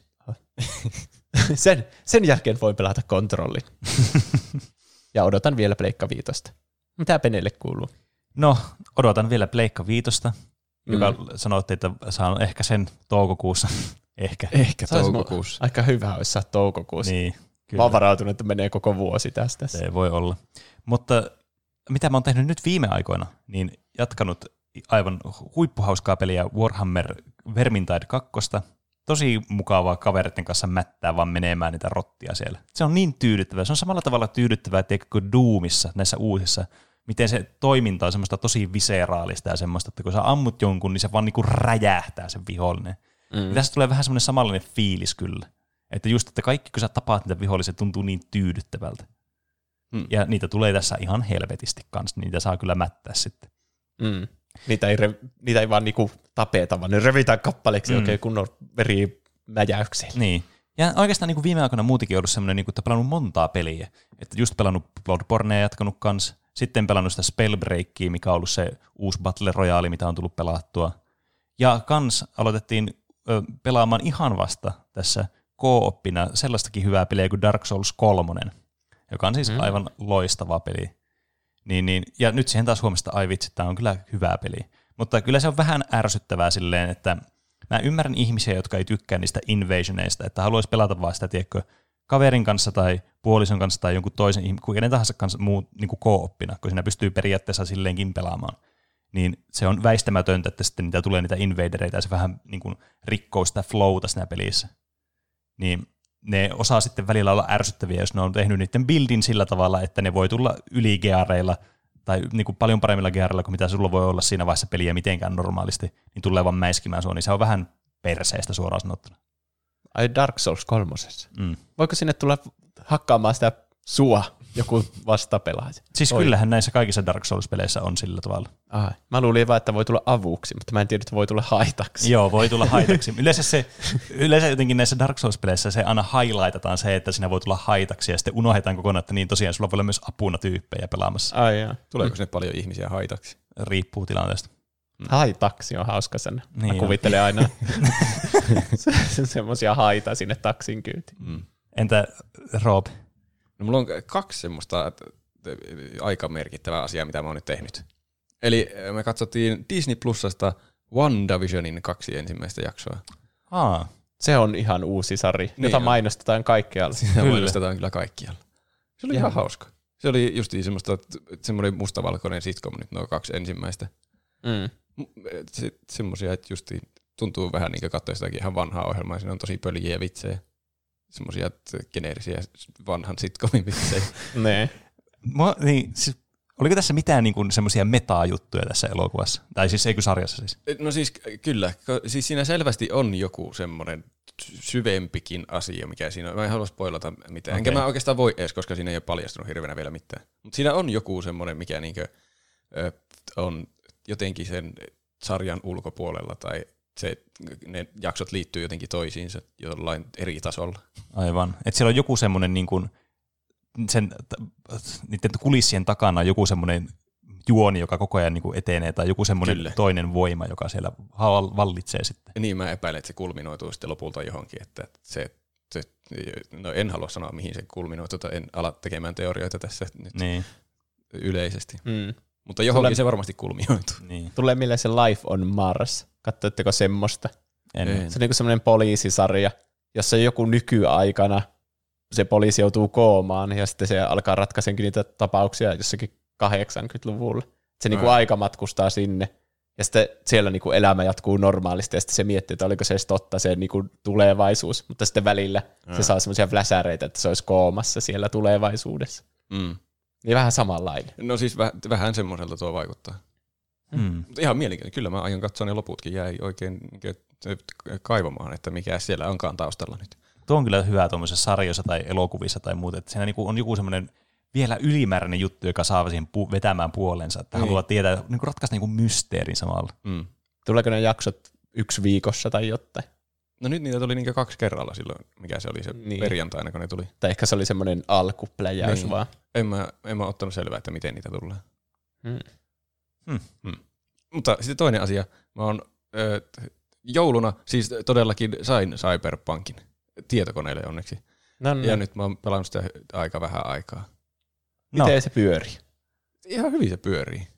Sulla on niin hyvä riggi, vai miksi niitä tietokoneita Mulla- sanotaan? Siis mulla, mulla on tarpeeksi hyvää ainakin. Että No niin. se on sillain high kautta ultralla voi olla asetukset. niin, että se näyttää ihan järkevältä. Ja pyörii, ainakin tähän mennessä on pyörinyt sulavasti. Mä en tiedä kuinka vaativia kohtia siinä vielä tulee lopulta, että pitääkö Niin. mun vielä jotenkin vähän tehdä kompromisseja. onko bugit vielä haitannut elämää? On. siis, Piristänyt elämää. selvästi on pukeja. Siis heti ensimmäisessä kohdassa siinä tullaan semmoiseen baariin, niin mä ko- koitin ensiksi, tein hahmon, ihan hirveän kauan tein sitä hahmoa, vaikka mm. siinä ei, yllättävän vähän siinä voi kustomoida sitä kuitenkin. Mutta kaikkia asioita voi kuitenkin kustomoida jotenkin. Niin, Niin. Niin. sitten pääsin sinne itse peliin, ja sitten varmaan ensimmäinen semmoinen taustahahmo, joka ei ollut liittynyt siihen tarinaan, niin sillä ei ollut jalkoja. Istu penkillä ilman jalkoja. Oh, Tai ei se ole välttämättä bugi, ei kaikilla ole jalkoja. niin varsinkaan tuollainen tulevaisuudessa. niin kyllä. Niin. Mutta sitten paljastui, että se oli bugi, koska mä aloitin sen uudestaan, koska mä huomasin, että mun, mä tein mun hahmosta aivan typerän näköisen. niin mun piti ottaa siitä jotain featureita pois, että se näyttää vähän järkevämmältä. Ja sitä, sitä ei voi tehdä kesken peliin. Se pitää alussa päättää, minkä näköinen se on, ja se on sitten loppupeli sen näköinen. Se on vähän ikävä. Vaikka voisi kuvitella, että tämmöisessä cyberpunk niin kuin, tämmöisessä maailmassa niin kuin se itsensä modaaminen on niin kuin se juttu. Niinpä. Niin. Mutta si- sitten sillä toisella kerralla, kun mä aloitin sen, niin sillä oli jalat sillä naisella. Eli se oli bugi. Sekin oli muokannut omaa hahmoa. Se sekin olla tietysti. Tämä on ehkä helpompi tämä pelistäkin, jos on jalat. Niinpä. Oh. Myös siinä välillä menee asiat läpi asioista ja semmoisia, mm. jotkut varppailee sillä vähän jotenkin ylöspäin. Tai... Ja sitten semmoinen asia, mikä, mä en tiedä onko se tarkoituksella siinä vai ei tarkoituksella, niin siinä kuuluu semmoiset tupla-äänet välillä. Että kuuluu vähän niin kuin kuuluisi jostakin kauempaa, kun joku puhuu sulle vaikka ihan vierestä, niin se kuuluu niin kuin se puhuisi jostakin huoneen toiselta puolelta. Se tulee niin vähän ennen, kuin se puhuu oikeasti. Oho. Ja mä en tiedä, voiko se olla tarkoituksella, koska se välillä alkaa häirittää. Mutta sitten mä en välillä huomaa sitä ja mä en tiedä, että katoskohan se vai, että Aivan. totuinko mä siihen vai mitä siinä tapahtuu. Mm. Niin. Tuommoinen kyllä ärsyttävä. Mm. Mm. Sen voi ehkä korjata jotenkin, mutta mä en jaksanut vielä alkaa säätämään sitä. niin kyllä näitä ainakin nuo korjaukset näille pelin kehittelijöille. niin. Mutta siis on se, se on ihan lupaava. Kyllä se vaikuttaa hauskalta pelille sitten. Mm. On, oli se nytkin ihan hauska peli, mitä mä pelain sitä vähän aikaa. Mm. Tässä on ainakin yksi hyvä puoli se, että mä oon itse kanssa miettinyt tuon hommaa, mistä mä haluaisin sen, mutta nyt sen voi hyvällä hommaantunnolla jättää myöhemmälle se homma, missä pelata muita pelejä tässä välissä. Niin. Niin, se on aika massiivinen peli varmasti kans, Niin. niin. kuin Witcher 3. Mm. Mäkin vähän harkitsin tässä, että kun mä pääsin nyt ihan vasta alkuun, että että jätänkö niinkö sillain säilöön sen. Että kyllähän mä patchit siihen kuitenkin saan Niin. myöhemminkin, että pelaan muut pelit nyt pois ja sitten kun se on, tulee uutisia, että tämä on nyt mahtava taas. Niin. Niin. Tai siis ei taas, mutta tämä on nyt mahtava, niin sitten pelaan sen kunnolla. Mm. Ihan validi pointti siinäkin. Kyllä. Onko aika kaikkien lempisegmentille? Joo. Miten meni noin niin kuin omasta mielestään? Mä oon ottanut tänne nyt vain yhden, ja tääkin on aika masentava. Voi ei. Penen keskitysleiriteoriasta. Voi ei. Tää, tää tuli Instagram-viestillä. Hei, jos meille voi lähettää viestejä Instagram ja Twitterin kautta, josta meidät löytää nimellä. Tupla hyppy. Mitä? Mä jotenkin oli ihan ajatuksessani. Oli Se tuli semmoisena kaikuna niin kuin Cyberpunkissa. Niin, kyllä. Niinpä, kyllä. Ja sähköpostia voi lähettää osoitteeseen. Podcast at tuplahyppy.fi. Mä yritin tehdä samaa, mutta mä muistin väärin sen sähköpostiosoitteen. Mä olin sanomassa tuplahyppy.gmail.com. Mm. Eli podcast at tuplahyppy.fi. Ei tuo Niin, mitään ruopea. Kyllä, se on Niin. se oikea se podcast. Öö, niin, jos lähetätte Instagram-viestejä, niin sehän yleensä tulee sillä, tai aina tulee sillä teidän omalla nimimerkillä, niin kuin se näkyy siinä kyllä. Mutta mä en lue sitä ääneen, jos te ette kirjoita erikseen jotain T, Roope. Aivan. koska jotkut haluaa varmaan sen pitää saa omana tietonansa sille, jos on yksityinen profiili tai jotain. Niin. Totuus on tarua kylmäävämpää. Taustaltaan japanilaisia, saksalaisia ja italia- italialaisia suljettiin Jenkeissä keskitysleireille toisen maailmansodan aikana. Toki tämä ei ole suoraan identtinen tilanne tuon salaliittoteorian kanssa, ja nykyään niitä ei varmastikaan ole olemassa. Laittomien maahanmuuttajien lapsia häkeissä on enemmän tämän päivän ilmiö. Keskitys, keskitysleirejä on nimetty Natsi-Saksan jälkeen kaikenlaisilla eufemismeilla, koska keskitysleiri-sana vie ajatukset natseihin. Leiriä saatetaan kutsua esim. vankileireiksi, ojennusleireiksi, siirtoleireiksi, työleireiksi tai vaikka suodatusleireiksi. Suodatusleiri kyllä kuulostaa aika siis... groteskilta. Ei ole mikään kuulostanut yhtään paremmalta kuin keskitys. Niin. Se on kyllä totta. No ei. Joo, just tommonen tulkaa tämän suppilon kautta ja osa teistä lähtee parempina ihmisinä pois, mutta ei kaikki. Mm. Jos mä, en Siltä tietäisi, kuulostaa. jos mä en tietäisi, mikä on keskitysleiri, niin siellä tulisi mieleen joku semmoinen jalkapallokoulutustilaisuus. Niin, kyllä. Jossa opetellaan keskittämään. niin. Niin. Nyt tässä, tässä niin keskitysleirikontekstissa niin kaikki leiri loppuiset sanat kuulostaa karmeelta, kuin kesäleiri. Kymppileiri. Jep. Nyt lähdetään leirille. Mm. Mm. Aika rajua kyllä. En olisi jenkeistä uskonut tuo. Rippileiri. Rip. Rippistä vaan sinne. kyllä. Sitten mitäs muita viestejä, aiheehdotuksia täällä on? Moonlight laittaa viestin. Tervehdys, tup, tuppula, trippula, hyppy. Ajattelin laittaa nyt viestiä samalla, kun on saanut itsellekin Switchin ja Zeldan. Yksinkertaisesti sanottuna. Tämä viesti ei kyllä liity sitten loppuajasta tuohon. No, yksin kotona jakso oli ihan hulvaton. Mistä Roope keksii nämä niin oudot aiheet, jotka ovat kuitenkin hyviä? Hyvä, se oli hyvä aihe. Mulla oli paljon huolta, että siellä tulee erittäin tylsää numeroiden vatvoimista. Tämä on matemaattista. Tämä, tämä jakso tuli varmasti niin kuin vielä positiivisempana yllätyksenä vielä tähän lisäksi. Kyllä mä itse ainakin tykkäsin tästä enemmän kuin siitä Damage Counterista. Ja mä oon huomannut, että nämä, nämä tämmöiset niin salaliittoteoriat jotenkin on kutkuttavia. Niin on. Niin, varsinkin jos me päästään, päästään itse niinku lisää höystämään. Niin Jep. Mm. Penen musiikkiakin tullut vähän kuunneltua ja kiinnostaisi millä setupilla hän niitä tekee. Itseäsi, itseänikin kiinnostaisi tehdä. Niin, no siis mulla on itsellä, mitä mulla nyt on yksi MIDI-keyboardi ja sitten kaikki muu tapahtuu siis käytännössä softan sisällä. Mm. Että mä käytän mun niin kuin digitaalisena audio workstationina FL Studiota ainoastaan niin kuin oikeastaan sen takia, että mä oon käyttänyt sitä niin pitkään, niin mä en koe tarvetta vaihtaa sitä johonkin Abletoniin, mikä olisi niin kuin ehkä objektiivisesti parempi, mutta se, mihin on tottunut, niin sitä työkalua on yleensä paras käyttää. No niin. En mene sen isompi yksityiskohtiin, koska tästä tulisi kaksituntinen tästä loppusegmentistä.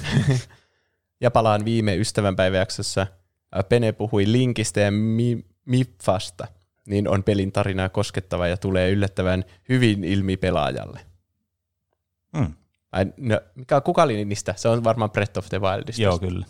Kuka niistä oli Mifa? Se on se, se, on se Zo- Zora-tyyppi siellä, jossa mennään siihen ensimmäiseen, niin, tota noin, niin, Norsupaikka. niin kyllä.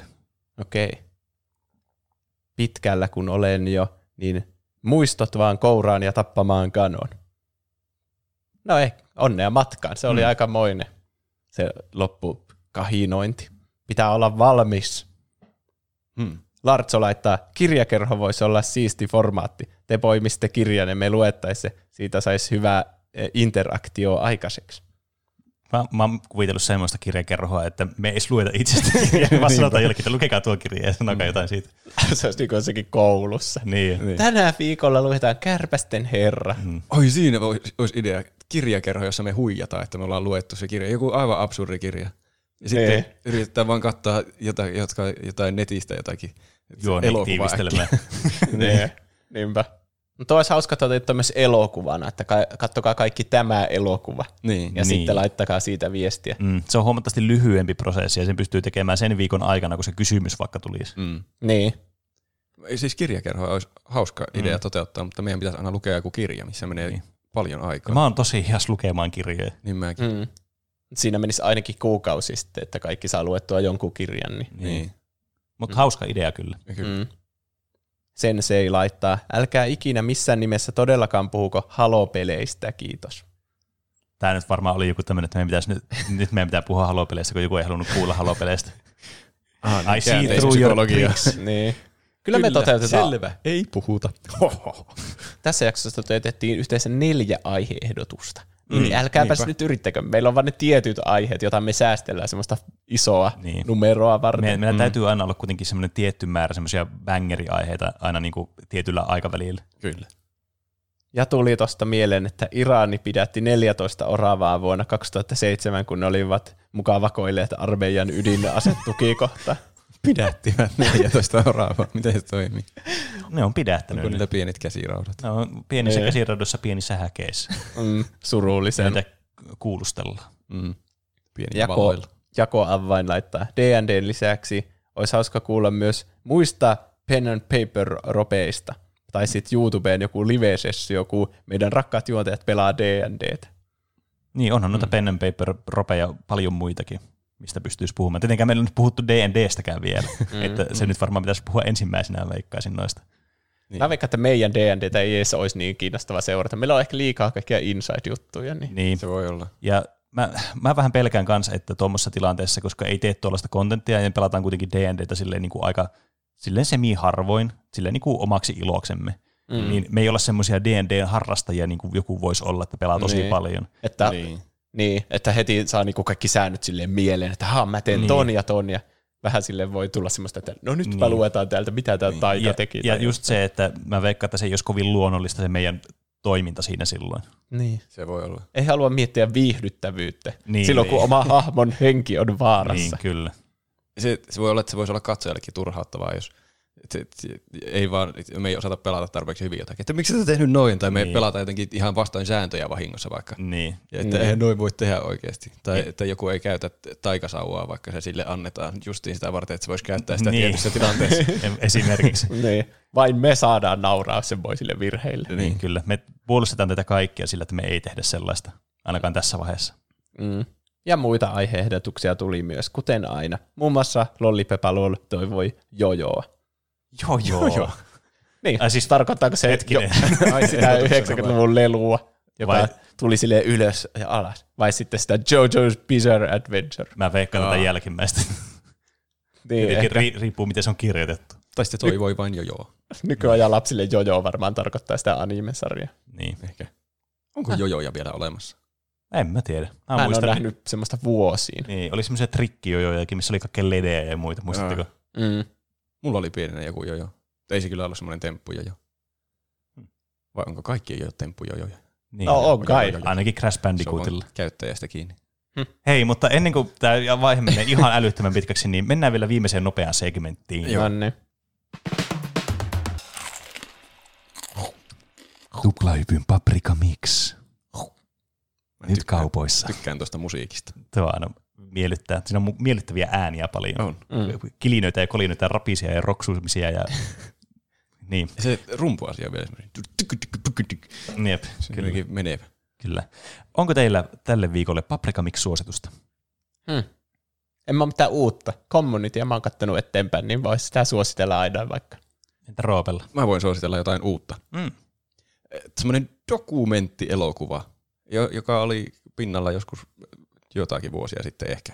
Se niminen kuin Free Solo, jossa tämmöinen kaveri kuin Alex Honnold, sillä on fiksaatio kiivetä semmoinen joku ihan hirveän korkea vuoren seinämä, El Capitan, niin ilman mitään turvavaljaita tai semmoisia. Mm, aivan. Ja siinä katsellaan sen, sitä elämää ennen sitä, sitä, yrittääkö sitä vai eikö se yritä ja pääseekö se loppuun asti vai eikö pääse. Siinä oli kyllä jännittävät hetket siinä elokuvassa. Hui, oikein rystyset valkoisena sai vahdata sitä. Kun mä en siis tiennyt, mitä siinä tapahtuu siinä. Aivan. Mä en tiedä sitä niin normaalisti julkisuudesta.